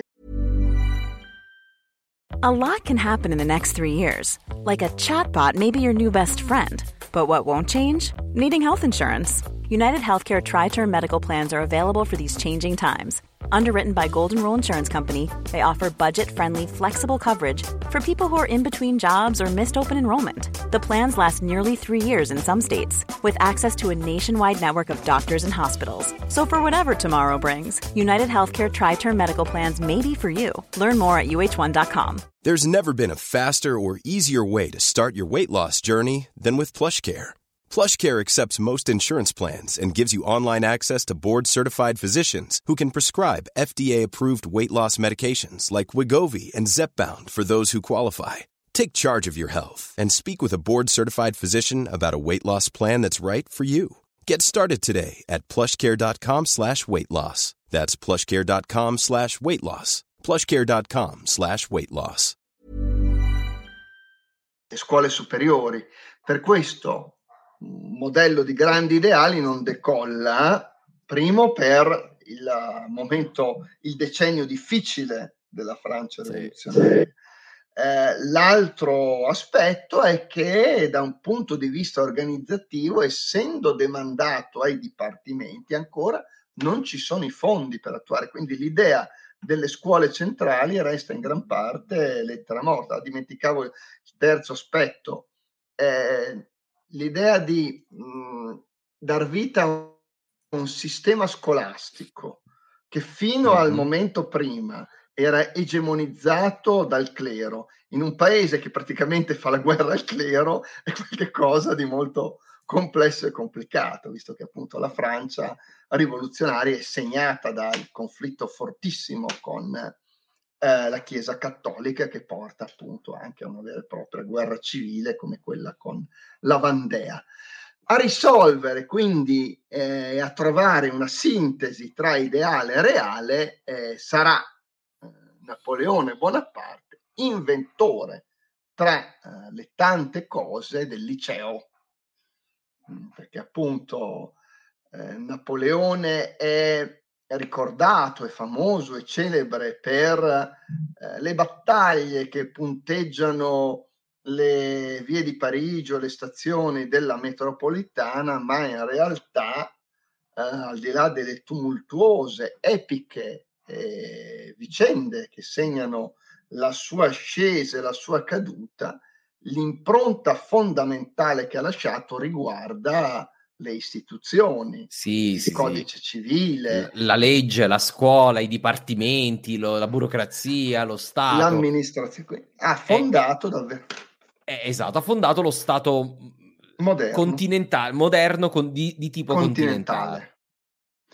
E tra questi appunto anche il, l'organizzazione scolastica che porta a compimento quella che eh, diventa poi il modello della scuola secondaria nell'area, diciamo, latina, cioè nelle aree in cui il, eh, la Francia, l'Italia, ma anche altre aree in cui il, mh, mm, l'impero napoleonico si sviluppa. Eh, quindi di una scuola secondaria che deve formare l'elite, appunto il liceo. Eh, che come spesso accade, parola, una delle parole chiave per definire il periodo napoleonico è amalgama, l'amalgama di vecchio e di nuovo, in quanto adatta alla Francia napoleonica, riversando quindi gli ideali rivoluzionari e imperiali, quello che era di fatto il sistema del collegio gesuitico, riutilizzando molto spesso le stesse strutture, perché il collegio gesuitico prende appunto l'internato, cioè il fatto che i ragazzi devono essere all'interno di una struttura e eh, passarci notte e giorno. La disciplina, la successione delle classi. ma lo adatta ovviamente allo spirito e all'ideologia dei tempi. Poi altro aspetto fondamentale che permette a Napoleone di sviluppare il suo sistema scolastico è il concordato con la Chiesa Cattolica, che fa sì che tutte quelle chiese che erano state chiuse in epoca, e quelle scuole che erano state chiuse in epoca rivoluzionaria, possano riaprire, eh, riaprire perché ora, dopo uh, quasi dieci anni, appunto, le funzioni possono... Uh, quasi le chiese possono sì, riaprire i battenti. È il grande normalizzatore. Napoleone il grande gran, è il grande normalizzatore della rivoluzione francese, innovatore su tante cose, normalizzatore per ricon, rifar pace sostanzialmente a questo grande eh, sommovimento tellurico che aveva, col, eh, che aveva colpito insomma la, la Francia e tutta l'Europa ma il, l'amalgama che ne nasce è comunque qualche cosa di profondamente nuovo. Esatto. Ora abbiamo eh, legge successiva, quella che abbiamo visto è la legge che istituisce il liceo del 1802 con la nascita, perché adesso c'è uno Stato che ha i fondi, che si occupa, eh, sì. che può dar vita a queste scuole. Napoleone appunto è così maniacale che sceglie personalmente eh, tutti i presidi dei licei che vengono aperti. Infatti io mi chiedo eh, se anziché essersi dedicato uh, alle campagne come poi avviene dal 1805 in poi avesse continuato quell'età d'oro del consolato, quella che va dal 1801 al 1804, eh, cosa sarebbe avvenuto? Eh, esatto, perché sì. le, idee, le idee sulla burocrazia, sullo Stato, sulla legge, sulla scuola sono veramente molto interessanti. E poi, come dici tu, giustamente, Alessandro, non si fanno le nozze con i fichi secchi, quindi ci vogliono i soldi. Lo Stato napoleonico uno Stato che, grazie alla rivoluzione, è più grande, più forte, ha più fondi, ha, ha proprio il personale, ha la burocrazia, i dipartimenti. E questo permette veramente, a differenza del, del caso che abbiamo visto prima di, dell'Austria, della Germania pre-rivoluzionarie, di andare a penetrare veramente a, a, a, grandi livelli nella società, penetrare nella società fino a tutti i livelli. Poi senza, senza illudersi che sia ancora universale, ma la, pre- la penetrazione c'è.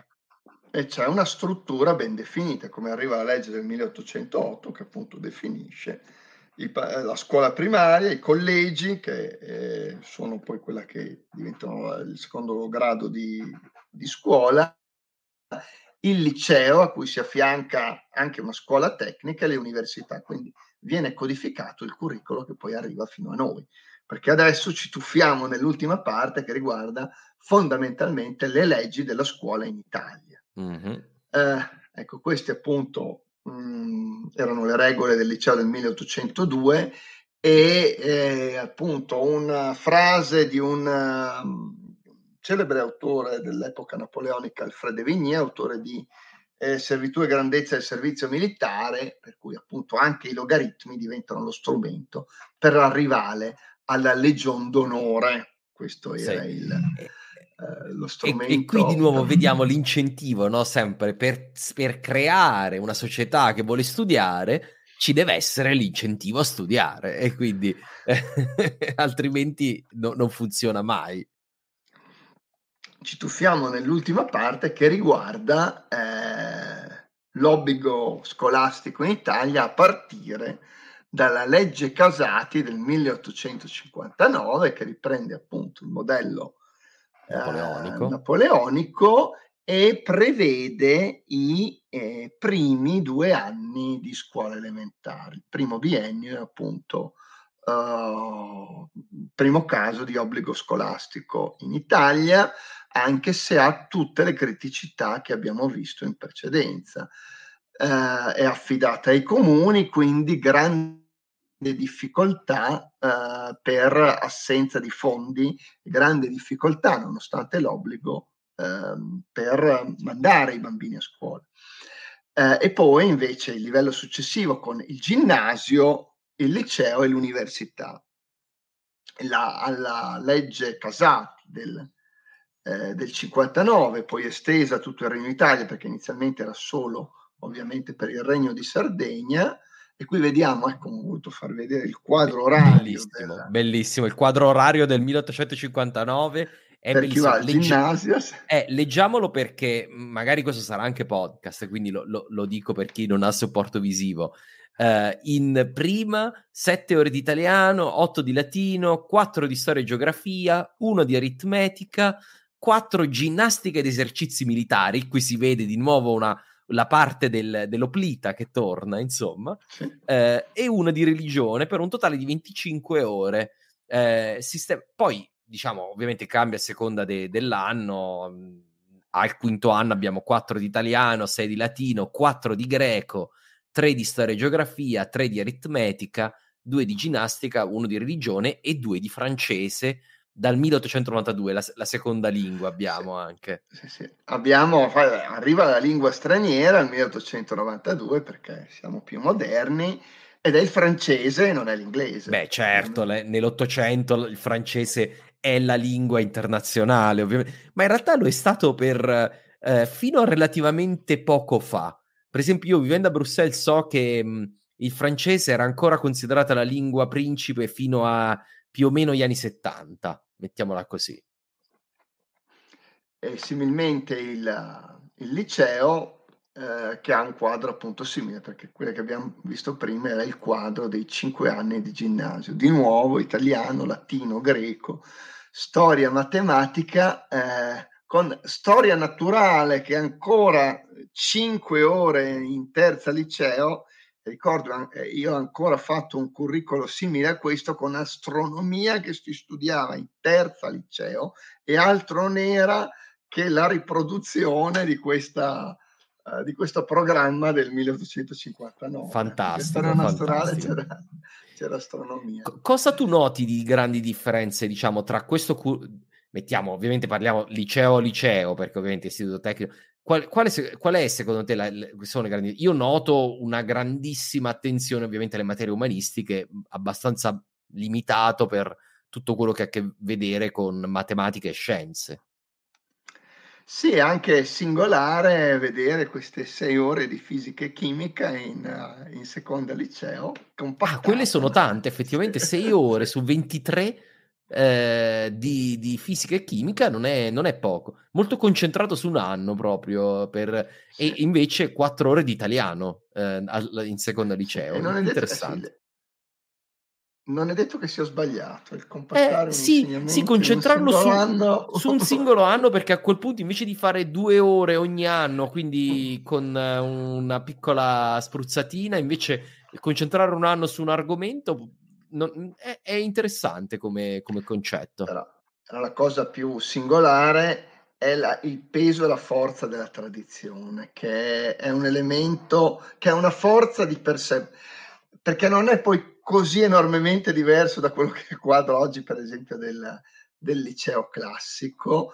eh, e molto spesso mh, la tradizione ha una sua forza inerziale, cioè la capacità Sì. di cambiare, eh, si scontra con ragioni oggettive e ragioni legittime, ma anche con la difficoltà a modificare quello che era il quadro che riceviamo e ricavamo.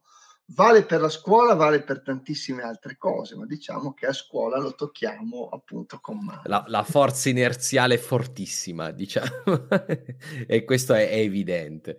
Però è interessante, sì, hai ragione, tutto sommato. Io mi ricordo i, i miei anni di prima, seconda e terza liceo, quindi eh, nel vecchio conio, terzo, quarto e quinto anno, insomma, e mi ricordo quattro ore di italiano, eh, due di latino, due di greco, due di storia, eh, due, due di matematica, eh, due di chimica, insomma, cioè eh, siamo lì, insomma, come, come, ti- come orari più o meno sono quelli.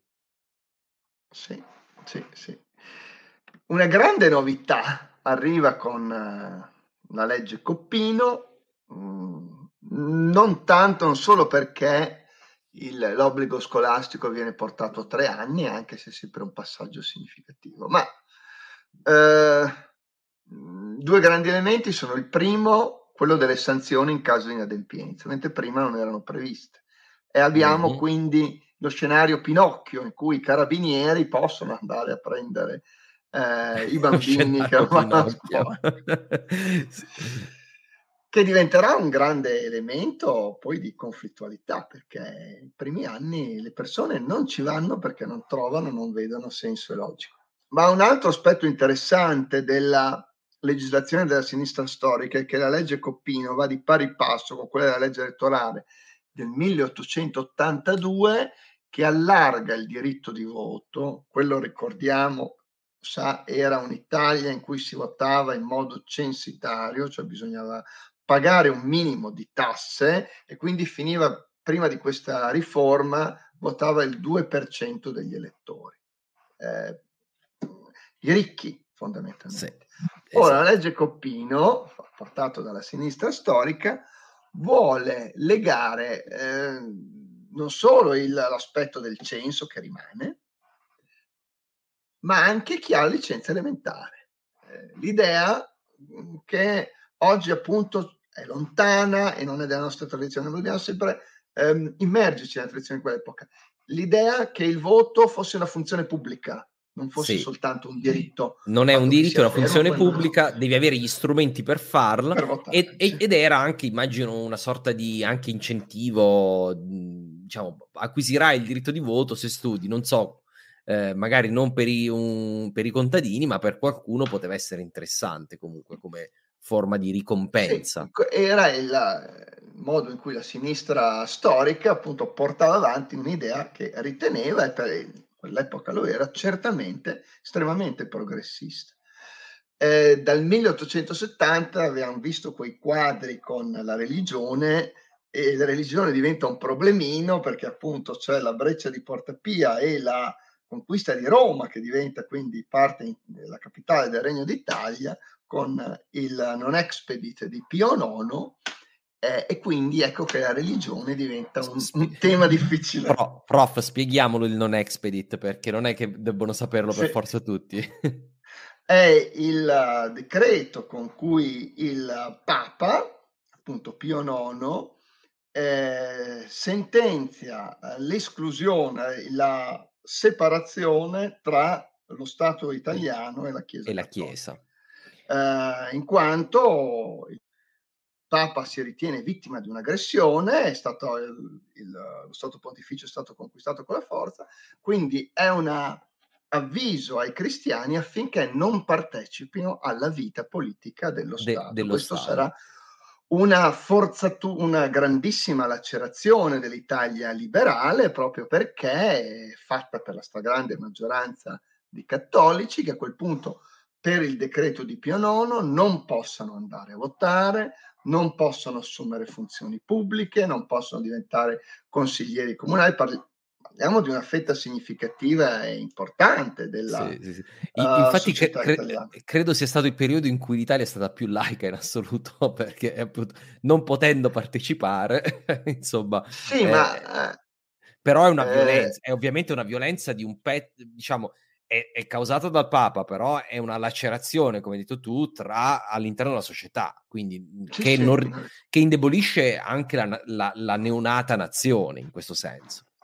Sì, sì, infatti è dei, dei, uno dei grandi problemi che l'Italia liberale eh, si porta dietro, quello cioè di eh, avere formato l'Italia Uh, e però di avere grandi forze al suo interno che non si sentano parte integrante. I cattolici sono una, ma eh, gli altri saranno eh, le grandi masse popolari del socialismo, I socialisti, esatto. l'Italia meridionale, quindi è un processo per cui cercherà appunto di intervenire eh, colui che è il grande pacificatore Giolitti con un risultato, Giovanni Giolitti, con risultati significativi, ma in cui comunque le lacerazioni rimangono. Sì, sì, sì, sì.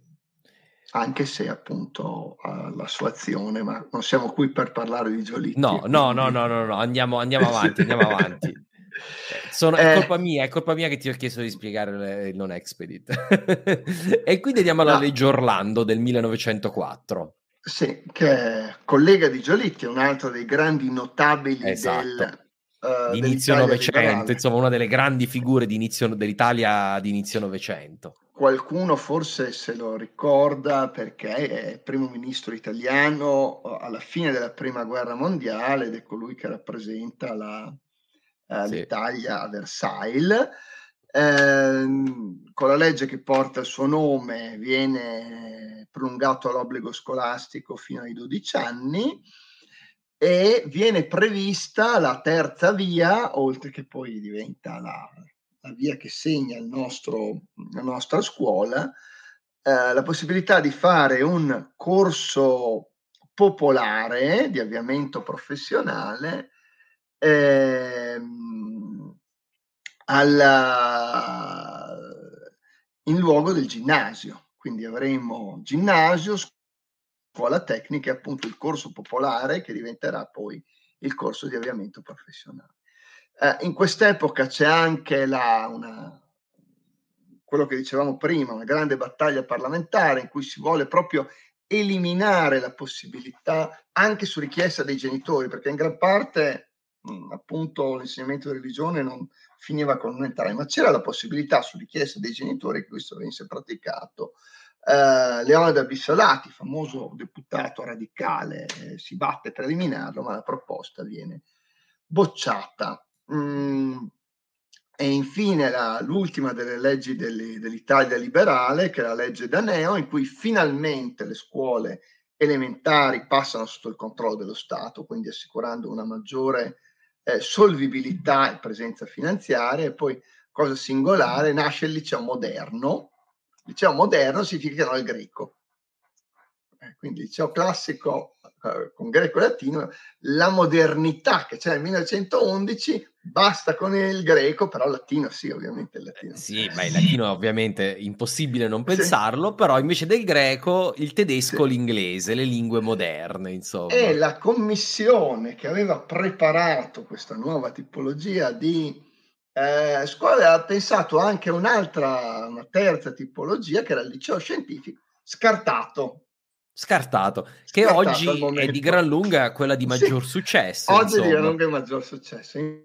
Infatti torna in quella che è eh, la grande architrave con cui eh, si finisce per far sempre i conti, ovvero sia la riforma gentile. Sì, sì, sì, sì. Eh, eh, riforma gentile fatta dal filosofo neoidealista Giovanni Gentile che aderisce al fascismo, diventa ministro della pubblica istruzione, in quello che è periodo ancora del fascismo cosiddetto costituzionale, nel senso che non c'è stato lo strappo di Matteotti, eh, e la diciamo. costruzione, sì, il delitto Matteotti, quella che diventa la costruzione dello Stato totalitario. C'è ancora un, parla- c'è un Mussolini capo del governo, ma all'interno di un Parlamento in cui c'è una opposizione e, e ci sono gli altri partiti. Mm, quindi questo diventa per lungo tempo l'architrave della scuola italiana e ancora oggi per certi versi ci facciamo i conti.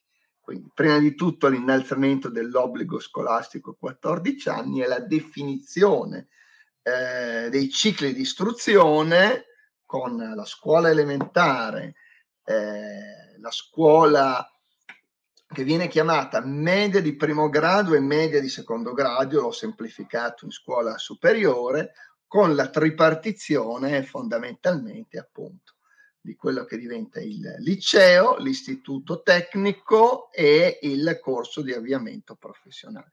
Compare finalmente il liceo scientifico che sostituisce l'istituto moderno e vengono previsti appunto il liceo eh, femminile l'istituto mh, mm, magistrale.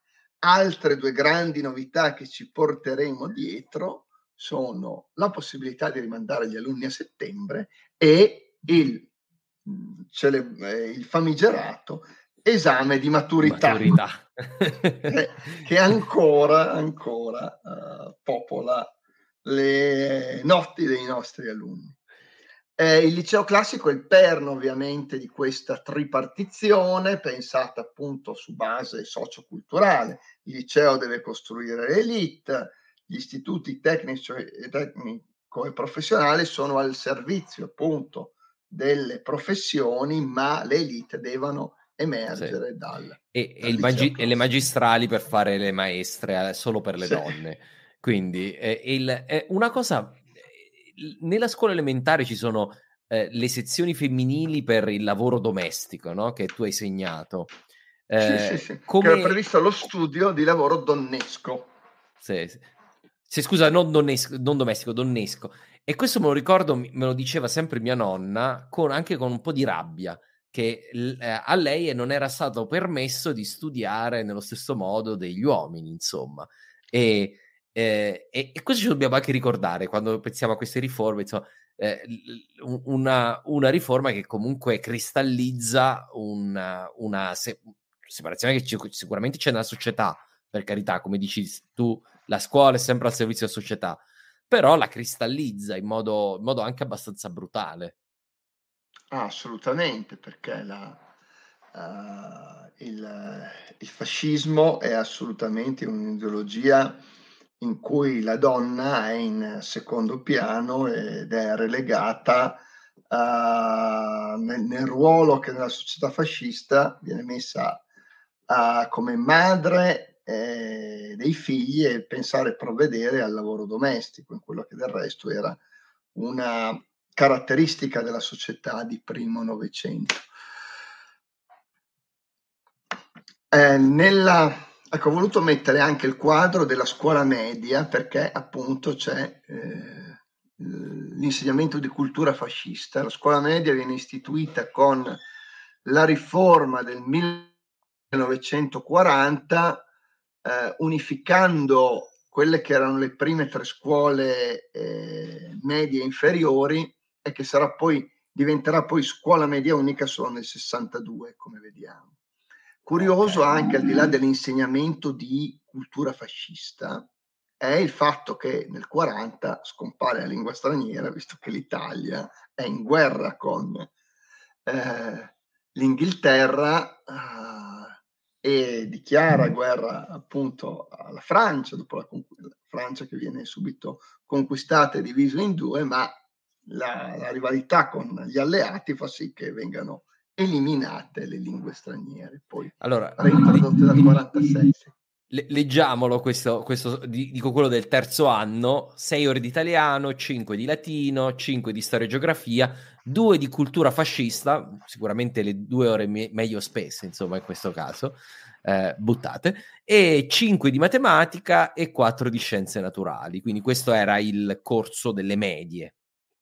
Esatto, che istituite nel 40 eh, e che verranno poi la loro cristallizzazione ehm, con la nascita di una scuola media unificata. E unificata universale che è solo sì. nel dopoguerra, insomma, nel sì, 62. Nel, nel 1962 perché incorpora appunto quelli che erano rimasti separati come corsi di avviamento professionale e altri corsi eh, che erano rimasti esclusi, quelli degli istituti d'arte e dei conservatori. Quindi abbiamo la cristallizzazione di quella che è diventata la scuola media. Eh, e poi quelli sono anni appunto anche di contestazione del 67, la lettera a una professoressa di Don Lorenzo Milani che critica una scuola considerata eh, troppo severa, Uh, in cui erano ancora presenti le punizioni corporali e al servizio fondamentalmente delle, delle elite in una Sì. scuola in cui dice ehm, Pierino, il figlio del dottore, non ha bisogno della scuola, sa già leggere quando arriva. Eh, in realtà la scuola servirebbe a chi non sa leggere e ha bisogno. eh. Una, mm, un'impronta poi quella di Don Milani che ha lasciato una impronta profondissima nella scuola italiana. Eh, nel 69 arriva la liberalizzazione dell'accesso all'università. eh, Perché prima, prima, erano appunto, solo con i licei, insomma, si poteva solo col, col liceo, serviva il liceo classico per accedere per esempio alla facoltà di legge. Col liceo scientifico non si poteva accedere alla facoltà di legge. È uno dei primi prodotti del 68, Sì. Eh, mentre eh, nel- viene riformato appunto l'esame di maturità, prima bisognava portare tutte le materie, ora c'è eh, la maturità che è rimasta fondamentalmente fino al 1999 con eh, due, ma- due, sole materie. Io, io, io, sono stato il primo, io sono stato il primo, la prima cavia è stato uno degli studenti del 99 che ha testato il nuovo, il nuovo esame no. di maturità. e l'eliminazione appunto del latino dalle scuole medie. Eh, l'onda lunga del 68 produce con i decreti delegati del 73-74 la democratizzazione assoluta della scuola, ecco che nascono il consiglio di classe, il consiglio di istituto, l'assemblea, il diritto di assemblea ancora oggi reclamato a gran voce dagli studenti che hanno diritto a un'assemblea al mese vengono quindi puntualmente a chiedere il loro diritto, il consiglio di istituto, quindi l'idea che una scuola è una comunità democratica eh, in cui tutti i passaggi devono uh, affrontare un piccolo Parlamento, quindi il preside deve tutte le volte ottenere la, l'assenso dal consiglio d'istituto in cui ci sono tutte le componenti e dal collegio dei docenti.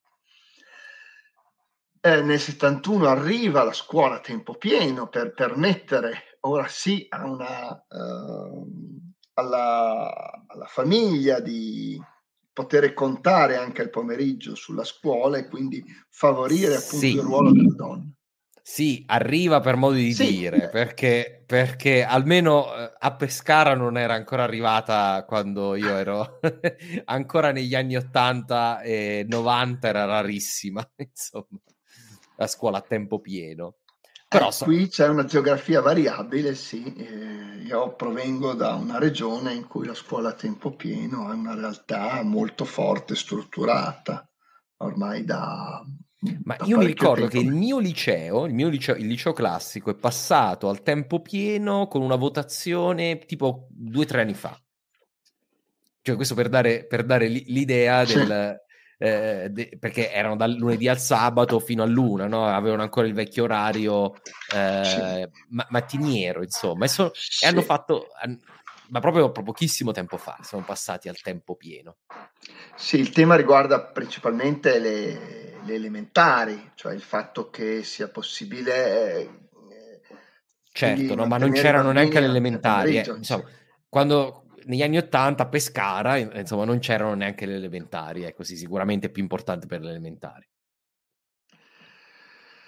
E, e, poi arriviamo all'idea di, dal liceo classico al liceo scientifico, appunto, a un liceo per tutti. Mm, inizia col progetto Brocca del 92 eh, per arrivare a una strutturazione di altri licei eh, il liceo linguistico con tre lingue straniere, eh, il liceo scientifico tecnologico senza l'odiato latino, il liceo economico con diritto ed economia. Quindi è un, è un avvio sperimentale perché quelli sono gli anni della sperimentazione, una sperimentazione che va avanti vent'anni. Sì, sì, esatto. Sono sperimentazioni permanenti fino a che que- non si arriva poi alla cristallizzazione. Qui siamo arrivati proprio ai miei tempi, qui siamo arrivati ai miei tempi, io me lo sì. ricordo, i licei sperimentali, si chiamavano licei sperimentali sì. quando andavo a scuola io.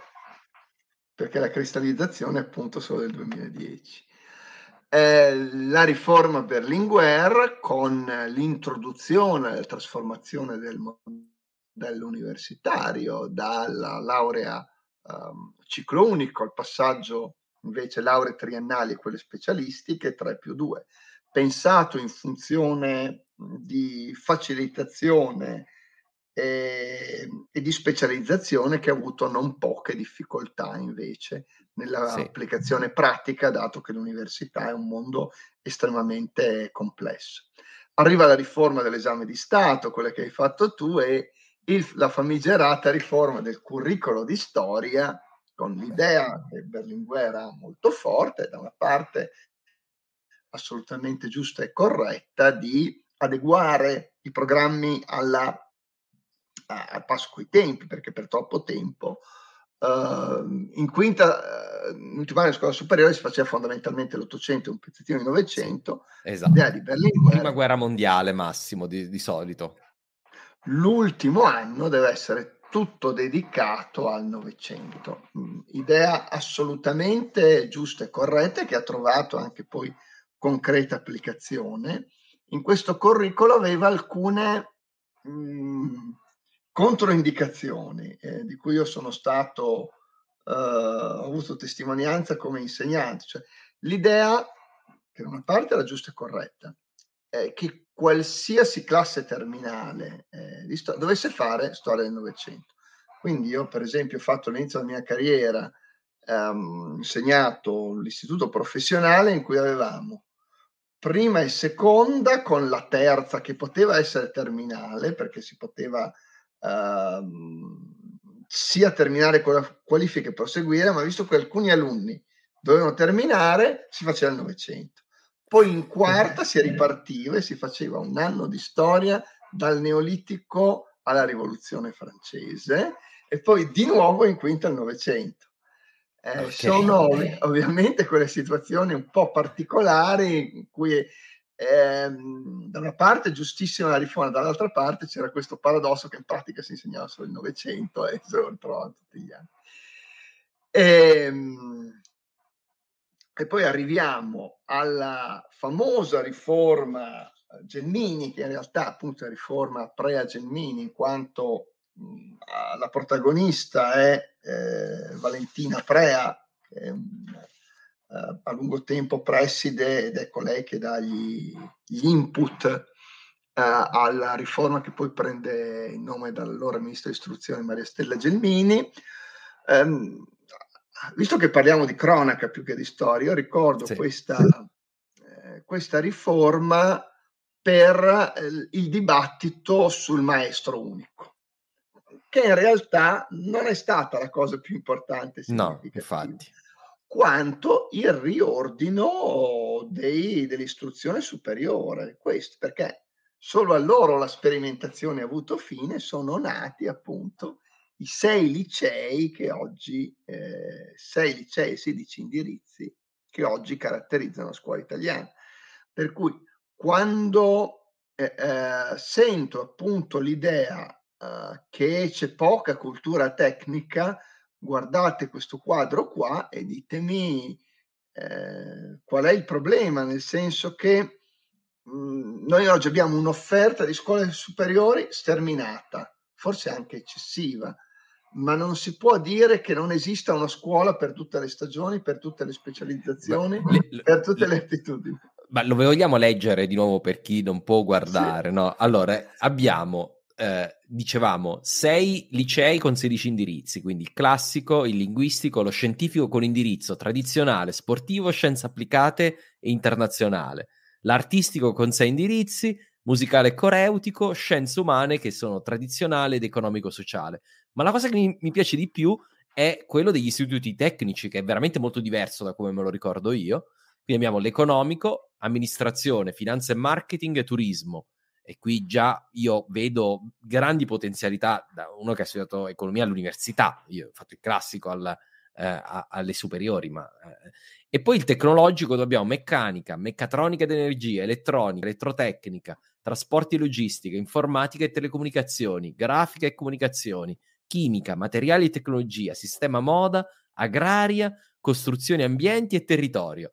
Cioè, eh, è, è, veramente... Poi, e, e non leggo anche le professionali, ci sono, anzi, leggiamo per completezza anche i professionali, manutenzione, assistenza tecnica, produzione artigianali industriali, sociosanitario, alberghiero, agrario, servizi mm. commerciali. Ma è la parte tecnica quella che io trovo veramente interessante, sono veramente tantissimi indirizzi e non si può dire che manchi uno eh, diciamo specializzato sulle varie i, i, sui settori di punta anche dell'economia. Io li vedo ti, tutti qui. Ti indico solo brevemente le materie dell'indirizzo in cui insegno io, che è appunto in amministrazione, finanza e marketing. Ah, uh, perfetto. Che sono economia aziendale, inglese, francese, nel triennio abbiamo l'articolazione con l'insegnamento del cinese, eh, italiano e storia che appunto faccio io, ehm, diritto, diritto, relaz- sì, diritto, relazioni internazionali, matematica e direi che non ho dimenticato nessuno. Ah beh, scienze motorie sportive, religione ah, eh, eh, cioè, diciamo, sulla carta veramente completo eh, come tipologia di, di, di, corsi, perché diritto, economia, marketing, le lingue, eh, cioè sono tutte materie tra l'altro che sono utili di per sé e poi comunque nel caso uno si appassioni a, a una o più di queste c- hanno tutte dei, dei, degli sbocchi universitari se, se quello deve essere se non deve essere comunque sono utili di per sé.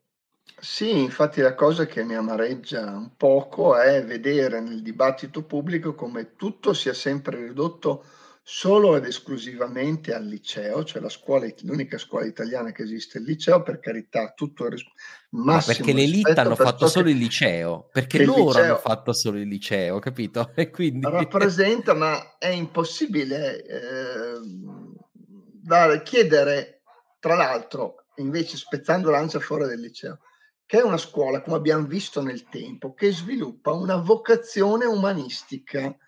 Uh, il liceo è la scuola in cui si studiano le lettere, quindi chiedere che ci sia più tecnica, eh, che già c'è per carità, perché il liceo scientifico è assolutamente una scuola tecnica tecnologica, è un pochino voler eh, l'etichetta e poi riempirla con i contenuti che ciascuno di noi vuole metterci laddove invece oggi abbiamo un'offerta che forse è anche eccessiva per certi versi, ma non si può dire che non, non esista, eh, che non sia presente la scuola italiana.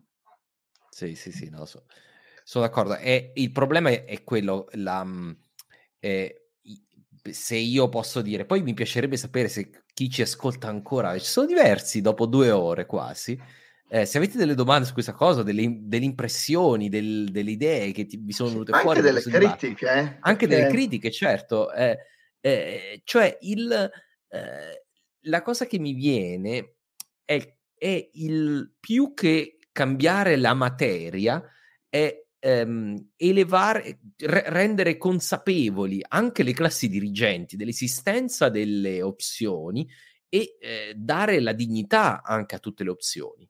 Eh, perché se oggi non è, cioè voi pensate, quando andate all'università, studiare economia o studiare diritto, legge, non sono considerate delle materie second- cioè, insomma, eh, secondarie, anzi sono tra le più eh, popolari, no? Eh, perché dovrebbe essere invece non eh, diverso da andare al liceo, studiare al, all'indirizzo economico o insomma mi, mi, sembra assolutamente equiparabile da questo punto di vista. E, e, ripeto, io ho studiato al classico e sono felicissimo di aver studiato solo cose inutili. Eh, quindi eh, no, non, c'è, non c'è, questo da questo punto di vista. Eh, però vedo che l'offerta c'è, si dovrebbe adeguare forse la, la politica a, capire che esiste. Sì, eh, più in generale, ehm, noi forse, io, io, quello che vivo io è l'eterno ritorno di Gentile. Eh, noi lo, lo, abbiamo visto uscire dalla porta, tornare dalla finestra in un circolo vizioso in cui non è neanche colpa di qualcuno. Mm, è l'idea per cui le elite scelgono sempre soltanto il liceo e scartano altre opzioni. Mm, è una scelta libera, è una scelta consapevole, è una scelta eh, che non, di per sé non, è, non può essere eh, per forza criticata, ma mm, alla fine ci ritroviamo sempre lì. Eh. Eh, cioè, in sostanza, se, vediamo se ho capito bene, l'elite non vogliono mandare i loro ragazzi agli istituti tecnici, ma vogliono le materie degli istituti esatto. tecnici nei, sì, perché vo- sì. nelle, nelle, scuole dove sono andate loro. Sì, sì, eh, eh, insomma, è, questa la... Allora, ci sono un paio di domande su te- temi un po' ah, no, no. variegati. Ah, c'è una domanda interessante. Eh. Eh, ah, sì, sì, c'è Balzi, sì, ma sì, prima, sì. prima, prima ti, ti, affronti questa, quindi l'eterna questione del crocifisso se formalmente oggi si insegna ancora la religione o la religione cattolica. Eh, si, si, insegna la religione cattolica in Italia solamente quella, allora, o la religione cattolica o niente. Eh, dunque, oltre alla religione, è possibile scegliere. Mm, ah, vedi che sono cambiate cose. Sì, sì. Il, eh, è possibile scegliere al posto della religione cattolica una materia alternativa che ha qualcosa a che fare con la filosofia, e che viene radicalmente scelta da nessuno, ovviamente, oppure si può scegliere l'uscita dalla scuola eh, o lo studio assistito.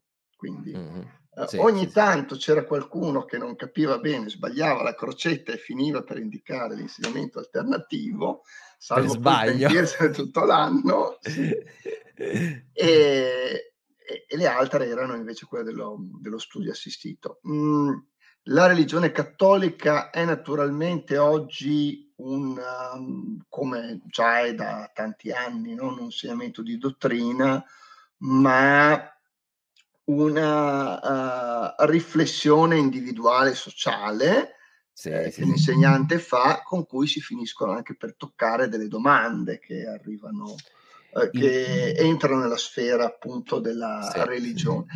E per quanto riguarda il tema del crocifisso, tema spinoso, sempre risolto, ogni tanto riaffiora anche le classi, risolto con una questione all'italiana che personalmente, su cui personalmente sono anche abbastanza d'accordo. Se c'è, si lascia, se non c'è, eh, non si mette.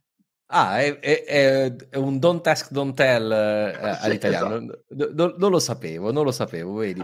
Ma io porto qui l'esempio, su questo esempio, purtroppo non ho il nome perché eh, viene dal gruppo, quindi è una domanda che non, non, non so chi sei, ecco, ti posso dire che eh, purtroppo non, non, ti posso chiamare per nome.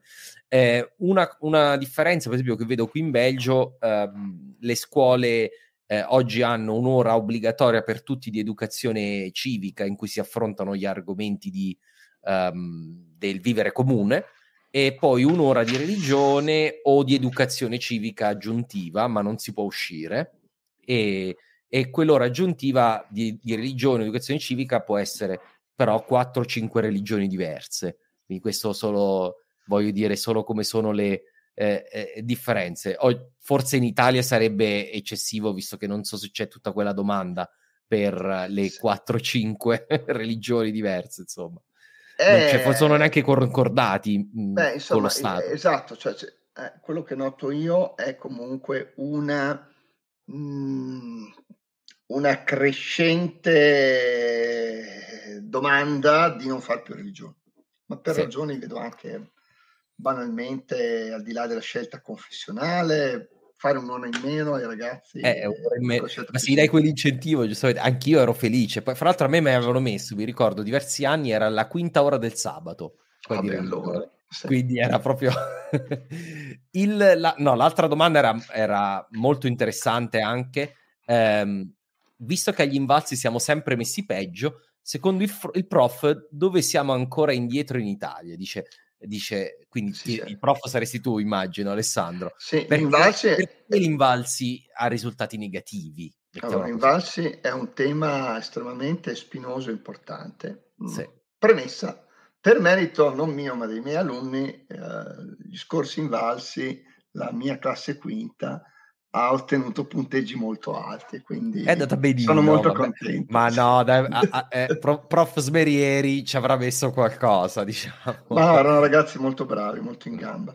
Allora, il problema dell'invalsi è questo. Mm, primo è una tipologia di verifica eh, a quiz eh, su cui bisogna lavorare in modo intensivo.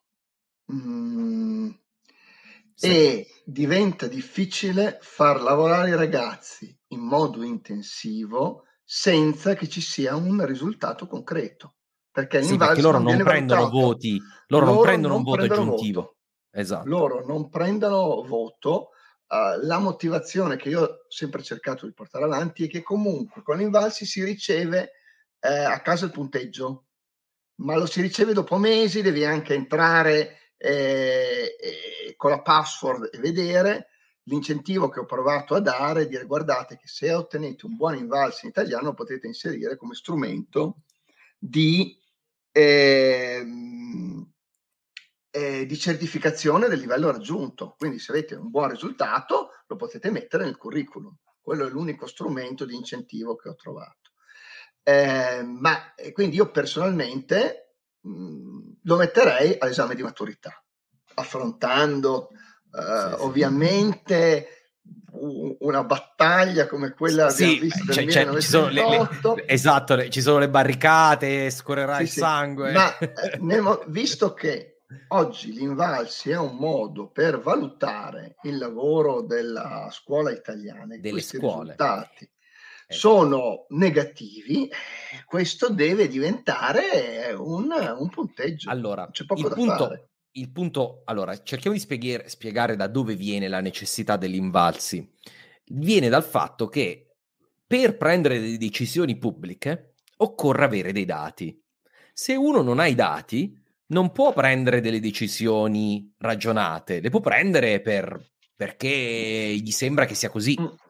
Quindi, per esempio, a lungo, um, io mi ricordo che fino alle prove invalsi, adesso dico una cosa magari, eh, io sono meridionale, insomma, eh, ma tendenzialmente i voti migliori erano al sud, quindi anche nella, dalle mie parti. E se si guarda solo ai voti e non, non si ha quelli solo come dati, eh, si può dire che la scuola eh, in, eh, in Abruzzo, in Puglia, in Calabria è migliore di quella in Lombardia, in Piemonte. Ora, tutti sapevano che non era probabilmente così, ma nessuno aveva i dati. Sto facendo proprio qui un esempio proprio eh, puntuale, no?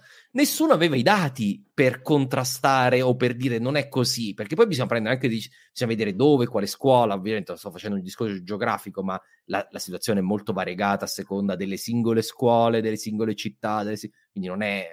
Non, ho fatto una, una semplificazione, ma se tu non hai un sistema di dati omogeneo raccolto su scala nazionale, è difficile eh, poi per il decisore pubblico prendere delle decisioni di supporto, di sostegno, di modifiche, eccetera. Insomma, io penso sia questa la ragione vera del, dell'invalsi. Non so se tu sei d'accordo, Alessandro. Sì, sì, ma io infatti, io oh, fin dall'inizio sono stato tra i pochi, eh, perché all'inizio non, non era, non, non godeva di grandissimo successo l'invalsi, perché viene visto come una possibile elemento di valutazione eh, del lavoro dell'insegnante, ma alla fine è anche giusto che sia così, nel senso che eh, un grande problema del lavoro dell'insegnante è proprio la sua valutazione. Ora, gli invalsi non, non, non sono la Bibbia, non vanno necessariamente presi no. come la fotografia A della scuola, B del lavoro del singolo insegnante, ma sono certamente uno strumento uh, su cui occorre riflettere per migliorare. Sì. Uh, per questo, quindi, i passaggi da fare sono tra il primo e quello che ho detto, a avviso è renderlo parte fondamentale, integrante del curriculum. Oggi vedo eh, l'esame di maturità, il grande spauracchio su cui eh, si lavora in quinta. Io ho la strategia contraria. La maturità conta fino a un certo punto, perché la maturità alla fine di un percorso, quello che conta è altro, piuttosto lavoriamo sull'orientamento, su quello che dovete fare, su quello che dovete diventare in quinta, perché eh, quello che farete nella vostra vita, studenti di quinta, è molto più importante del risultato della maturità, per quanto sia qualche cosa che ci rimane sempre dentro. Esatto. Eh, secondo, eh, il um, lavorare eh, sulla, sui risultati anno per anno, no? in modo specifico, in modo dettagliato, ehm, anche tenendo conto del fatto che serve, sì, eh, cioè l'invalsi ha un'utilità eh, ed è indubbiamente importante, mm, ma richiede... Eh, eh, molto spesso non dà per forza la fotografia no, esatta, no. Eh, nel senso che può capitare a tutti noi di sbagliare il quiz per la patente, può capitare eh, a chiunque di noi di avere una mh, mhmm, preparazione, ma di sbagliare quel singolo quiz anche perché la domanda può essere posta in modo un pochino eh, difficile. Eh, quindi questo è un elemento che c'è, ma non deve essere un elemento ovviamente Vabbè, per fermarsi. Avendo studiato statistica, alla fine la, le statistiche positive e negative si, si si annullano, insomma. Però sì, sono d'accordo. Il punto non è che la, la panacea di tutti i mali non lo è, è solo una raccolta di dati oggi. Sì. Eh, il, eh, c'è da dire che ehm, su ita- sul italiano e matematica sono anche valutate in modo comparato eh, le, le, varie scuole eh, a livello mondiale, cioè italiano sulla lingua principale e la matematica, e quindi su, su, queste materie, per esempio, vengono comparate le scuole a livello globale per vedere la... E noi ci siamo sempre detti che abbiamo un'ottima scuola e, e, e parti... di solito i risultati sono molto buoni, quelli dell'Italia, eh, sui, sul primo ciclo, quello delle elementari, ma tendono a peggiorare mano a mano che passano gli anni, quindi soprattutto le superiori non abbiamo degli ottimissimi risultati a livello comparato mondiale, eh, con abbastanza sì, sì. Omogenei, omogenei, comparabili, insomma. Questo, questi, questi, non sono tanto gli invalsi, ma gli Ox Pisa che sono appunto... Esatto, gli Ox Pisa che però, però, diciamo, per migliorare gli Ox Pisa, diciamo, uno strumento può essere capire eh, anche eh, avere la raccolta di dati di invalsi che ti permette di, di, sì, di, sì, di no, raccogliere ma, dei dati uh, simili, insomma. È necessario passare appunto a, un, uh, a una valutazione chiara, precisa e definita, perché altrimenti ci sarà sempre una resistenza e un Mhmm, e, e non, avremo, non avremo risultati sperati, anche perché l'invalsi, comunque piaccia o non piaccia, richiede un allenamento, l'allenamento che va nella direzione della, eh, di una scuola più rigida, più severa, per certi sì. versi, più di prestazione. Eh, c- io vedo anche il rischio di questo perché lo vedo eh. nei sistemi scolastici anglosassoni, che sono tutti Immaginate il sistema anglosassone è praticamente una prova in valsi perenne su tutte le materie, su tutti i test. Tutti esatto. i test sono con le crocette, tutti i test sono estremamente eh, eh, fatti in, que- in, quello lì, ma qualunque test, non esiste neanche l'interrogazione orale che esiste in Italia, non esistono eh, i temi, esiste solo la valutazione in quel modo. Sì. E lì vedo il rischio opposto perché veramente diventa eh, una, diventa molto stressante, molto eh, mh, la scuola come obiettivo di, di formarti a, a, a, a, rispondere a questi test. Detto questo, un, a farlo una volta nella scuola, secondo me, ha un'utilità anche di formazione, perché alla fine tutti quanti noi finiremo prima o poi, non tutti, ma buona parte, finirà per fare dei, dei test. Eh, anche per l'università. per l'università per uh, molte professioni, per molti, per molti esami. Uh, quindi alla fine, come competenza, quella di uh, saper gestire lo studio per a, allo scopo di rispondere a del, delle, dei questionari risposte multiple, ci trovo comunque una cosa educativa. No. Ecco, insomma, se no, fatto una volta, se, se, tutte le, le, le lezioni, tutte le, se tutti gli esami fossero così, sarei vedrei il rischio opposto, ma siccome uno solo, tutto sommato, va bene, va bene. Passando alla domanda sull'Unione Europea. Ah, ecco Europea, che, eh, che, Simone ha chiesto, l'Unione Europea cercherà di omogenizzare anche l'istruzione, di, diciamo, di conseguenza il problema delle politiche sociali diventerà secondo me un problema a livello comunitario. Voi che ne pensate? Vai Alessandro, allora, cosa ne questo pensi? in un certo senso è già avvenuto, nel senso che uh, l'Unione Europea ha promosso delle competenze chiave per l'apprendimento uh, nel 2006, poi riformulate nel 2016, che sono diventate una delle tante linee guida della scuola italiana. Okay. Uh, e sapevo. che sono eh, fondamentalmente le abilità di base ma abilità di base del cittadino del terzo millennio, quindi la competenza di comunicare l'italiano, eh, la competenza an- di comunicare la propria lingua e, e in invece in altre lingue, eh, la competenza di calcolo e scientifica, la competenza di imparare ad imparare, la competenza imprenditoriale, la competenza civica eh, e artistica, penso non esserne dimenticate qualcuno. Bene, forse, bene. Sì. Um, quindi, e, e, questo è diventato una, uh, una sorta di, mh, mm, appunto, di linee guida che dovrebbero guidare la scuola del terzo millennio. Infatti, però il problema è che restano sempre lì sullo sfondo, tante volte nel, eh, nel lavoro sulla valutazione, seminari tra insegnanti, discutiamo come valutiamo le, quelle che vengono chiamate competenze di cittadinanza, valutiamole, valutiamole, vengono lasciate lì e, e non vengono valutate, perché ecco, per esempio, um, può esserci chi nella competenza imprenditoriale o imparare ad imparare dà dei risultati che non emergono nelle materie. Quindi o iniziamo a mettere dei voti sostituendo quelli delle materie oppure resteranno soltanto uno sfondo solo eh, delle linee guida culturale. Sì. Ma Alessandro, secondo me i sistemi funzionano sempre a incentivi e punizioni. Cioè, un sì, qualunque sì. regolamento, se non ha né incentivo né punizione, e ancora meglio una combinazione di entrambi, non sarà mai adottato.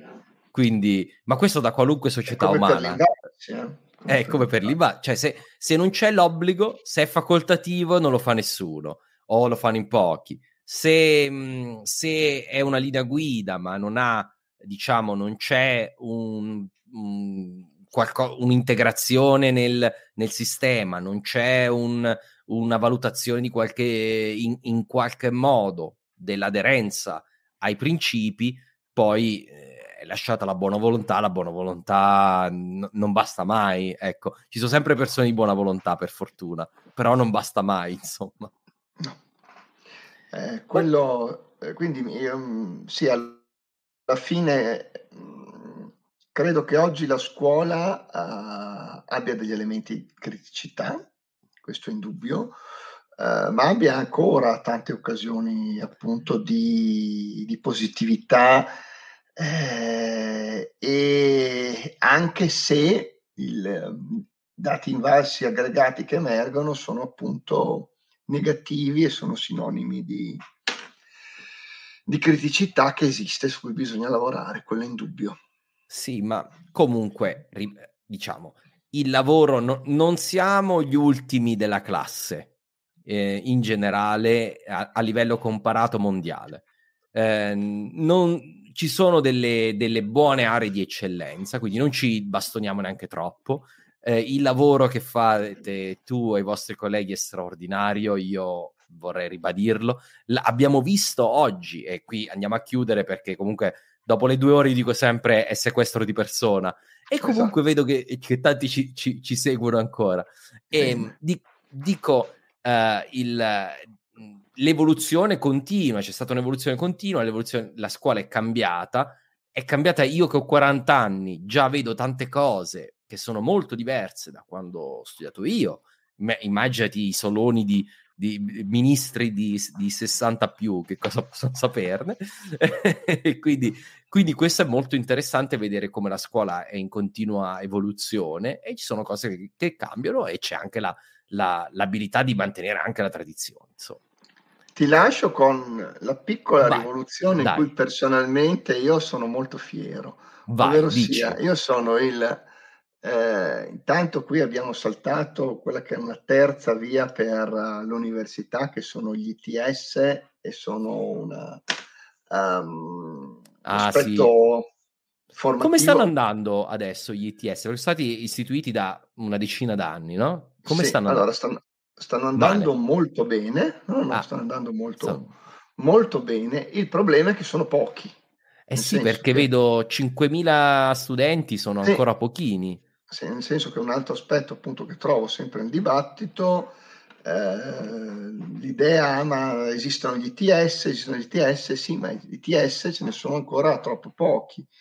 Um, appunto 5.000 studenti, tant'è che eh, i corsi più significativi vengono immediatamente esauriti. Assunto. Ma perché sono pochi? Cioè la ragione non è solo un fatto di risorse, perché gli ITS prevedono, sono appunto nati da fondazioni, eh, fondazioni che comprendono, oltre agli enti locali, anche le imprese, quindi la classe forma più o meno le persone che richiede il mercato del lavoro, visto che gli ITS devono formare professionalità di cui c'è bisogno, per esempio lo sviluppatore di applicazioni, vengono fatte classi che ipotizzano più o meno la richiesta delle imprese. No, sì. Non si possano allargare perché altrimenti perderebbero la loro natura a questa problematica qua. Non è solo come sempre avviene, come spesso avviene, più risorse, più risorse, cosa che spesso arriva dal mondo della scuola.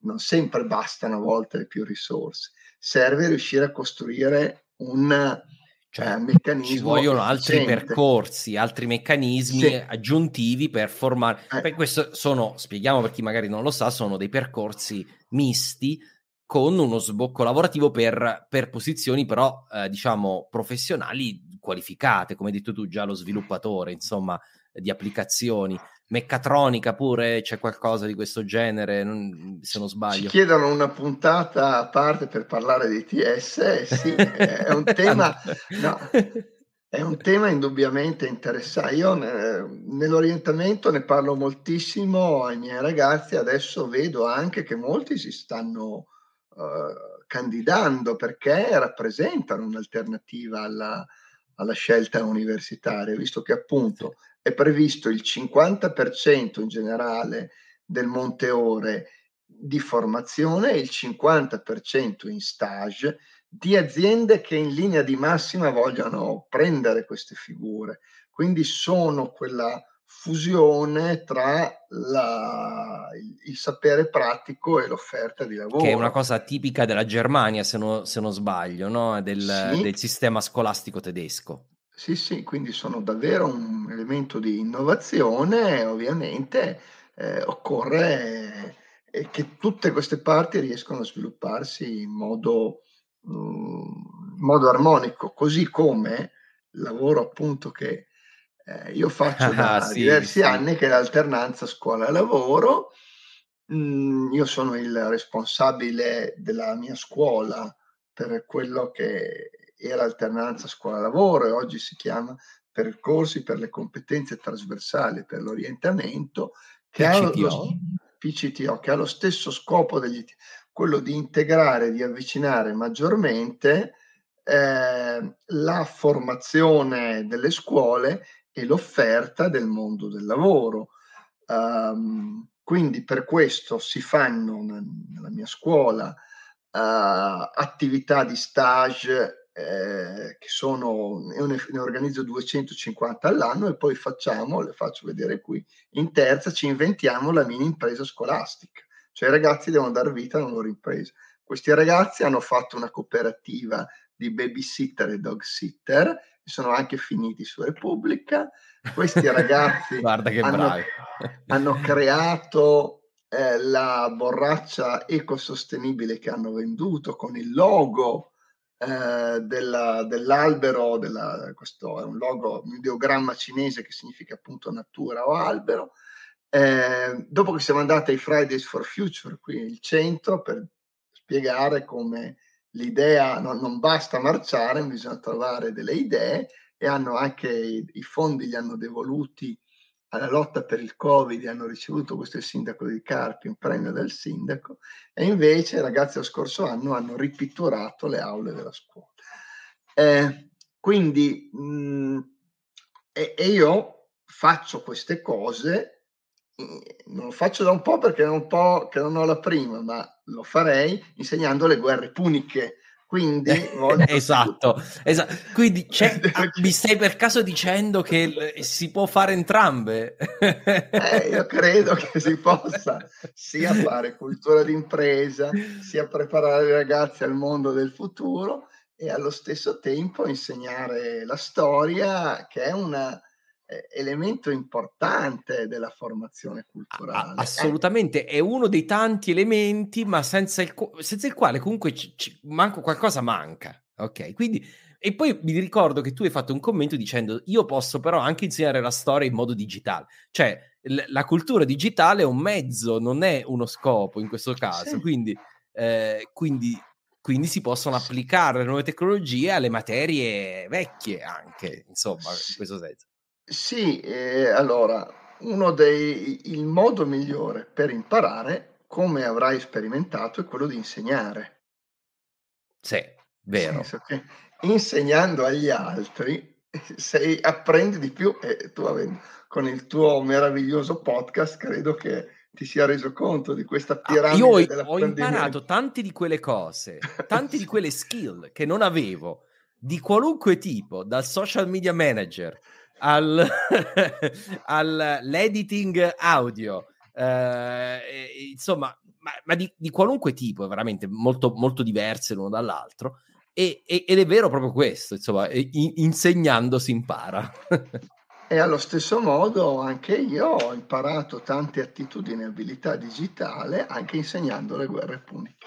Esatto, ok, va bene, abbiamo risposto alla, eh, diciamo, alla, a, a, alla polemica recente, ma tanto ce ne sarà un'altra fra una settimana, sì. quindi, quindi, è inutile. Dobbiamo rifarla ogni volta. Guarda, Alessandro, eh, veramente ci siamo proprio divertiti, bellissima serata, grazie anche alle domande ehm, è un argomento molto sentito la scuola perché riguarda tutti, riguarda tutti quanti noi e, ed è fantastico parlarne, è stato bellissimo eh, vedere sin dal, dalla Grecia ed essere arrivati a parlare di alternanza scuola-lavoro, insomma, no, non è male come serata. Grazie mille. Grazie a te Marco. Bene, grazie a tutti, alla prossima.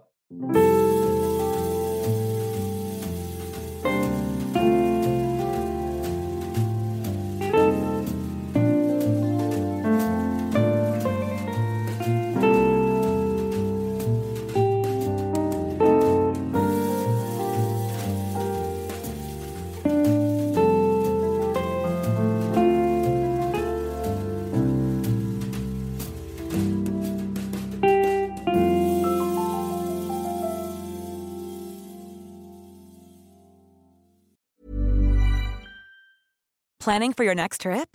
Elevate your travel style with Quince. Quince has all the jet setting essentials you'll want for your next getaway, like European linen, premium luggage options, buttery soft Italian leather bags, and so much more. And is all priced at 50 to 80% less than similar brands. Plus, Quince only works with factories that use safe and ethical manufacturing practices. Pack your bags with high-quality essentials you'll be wearing for vacations to come with Quince. Go to quince.com slash pack for free shipping and 365-day returns.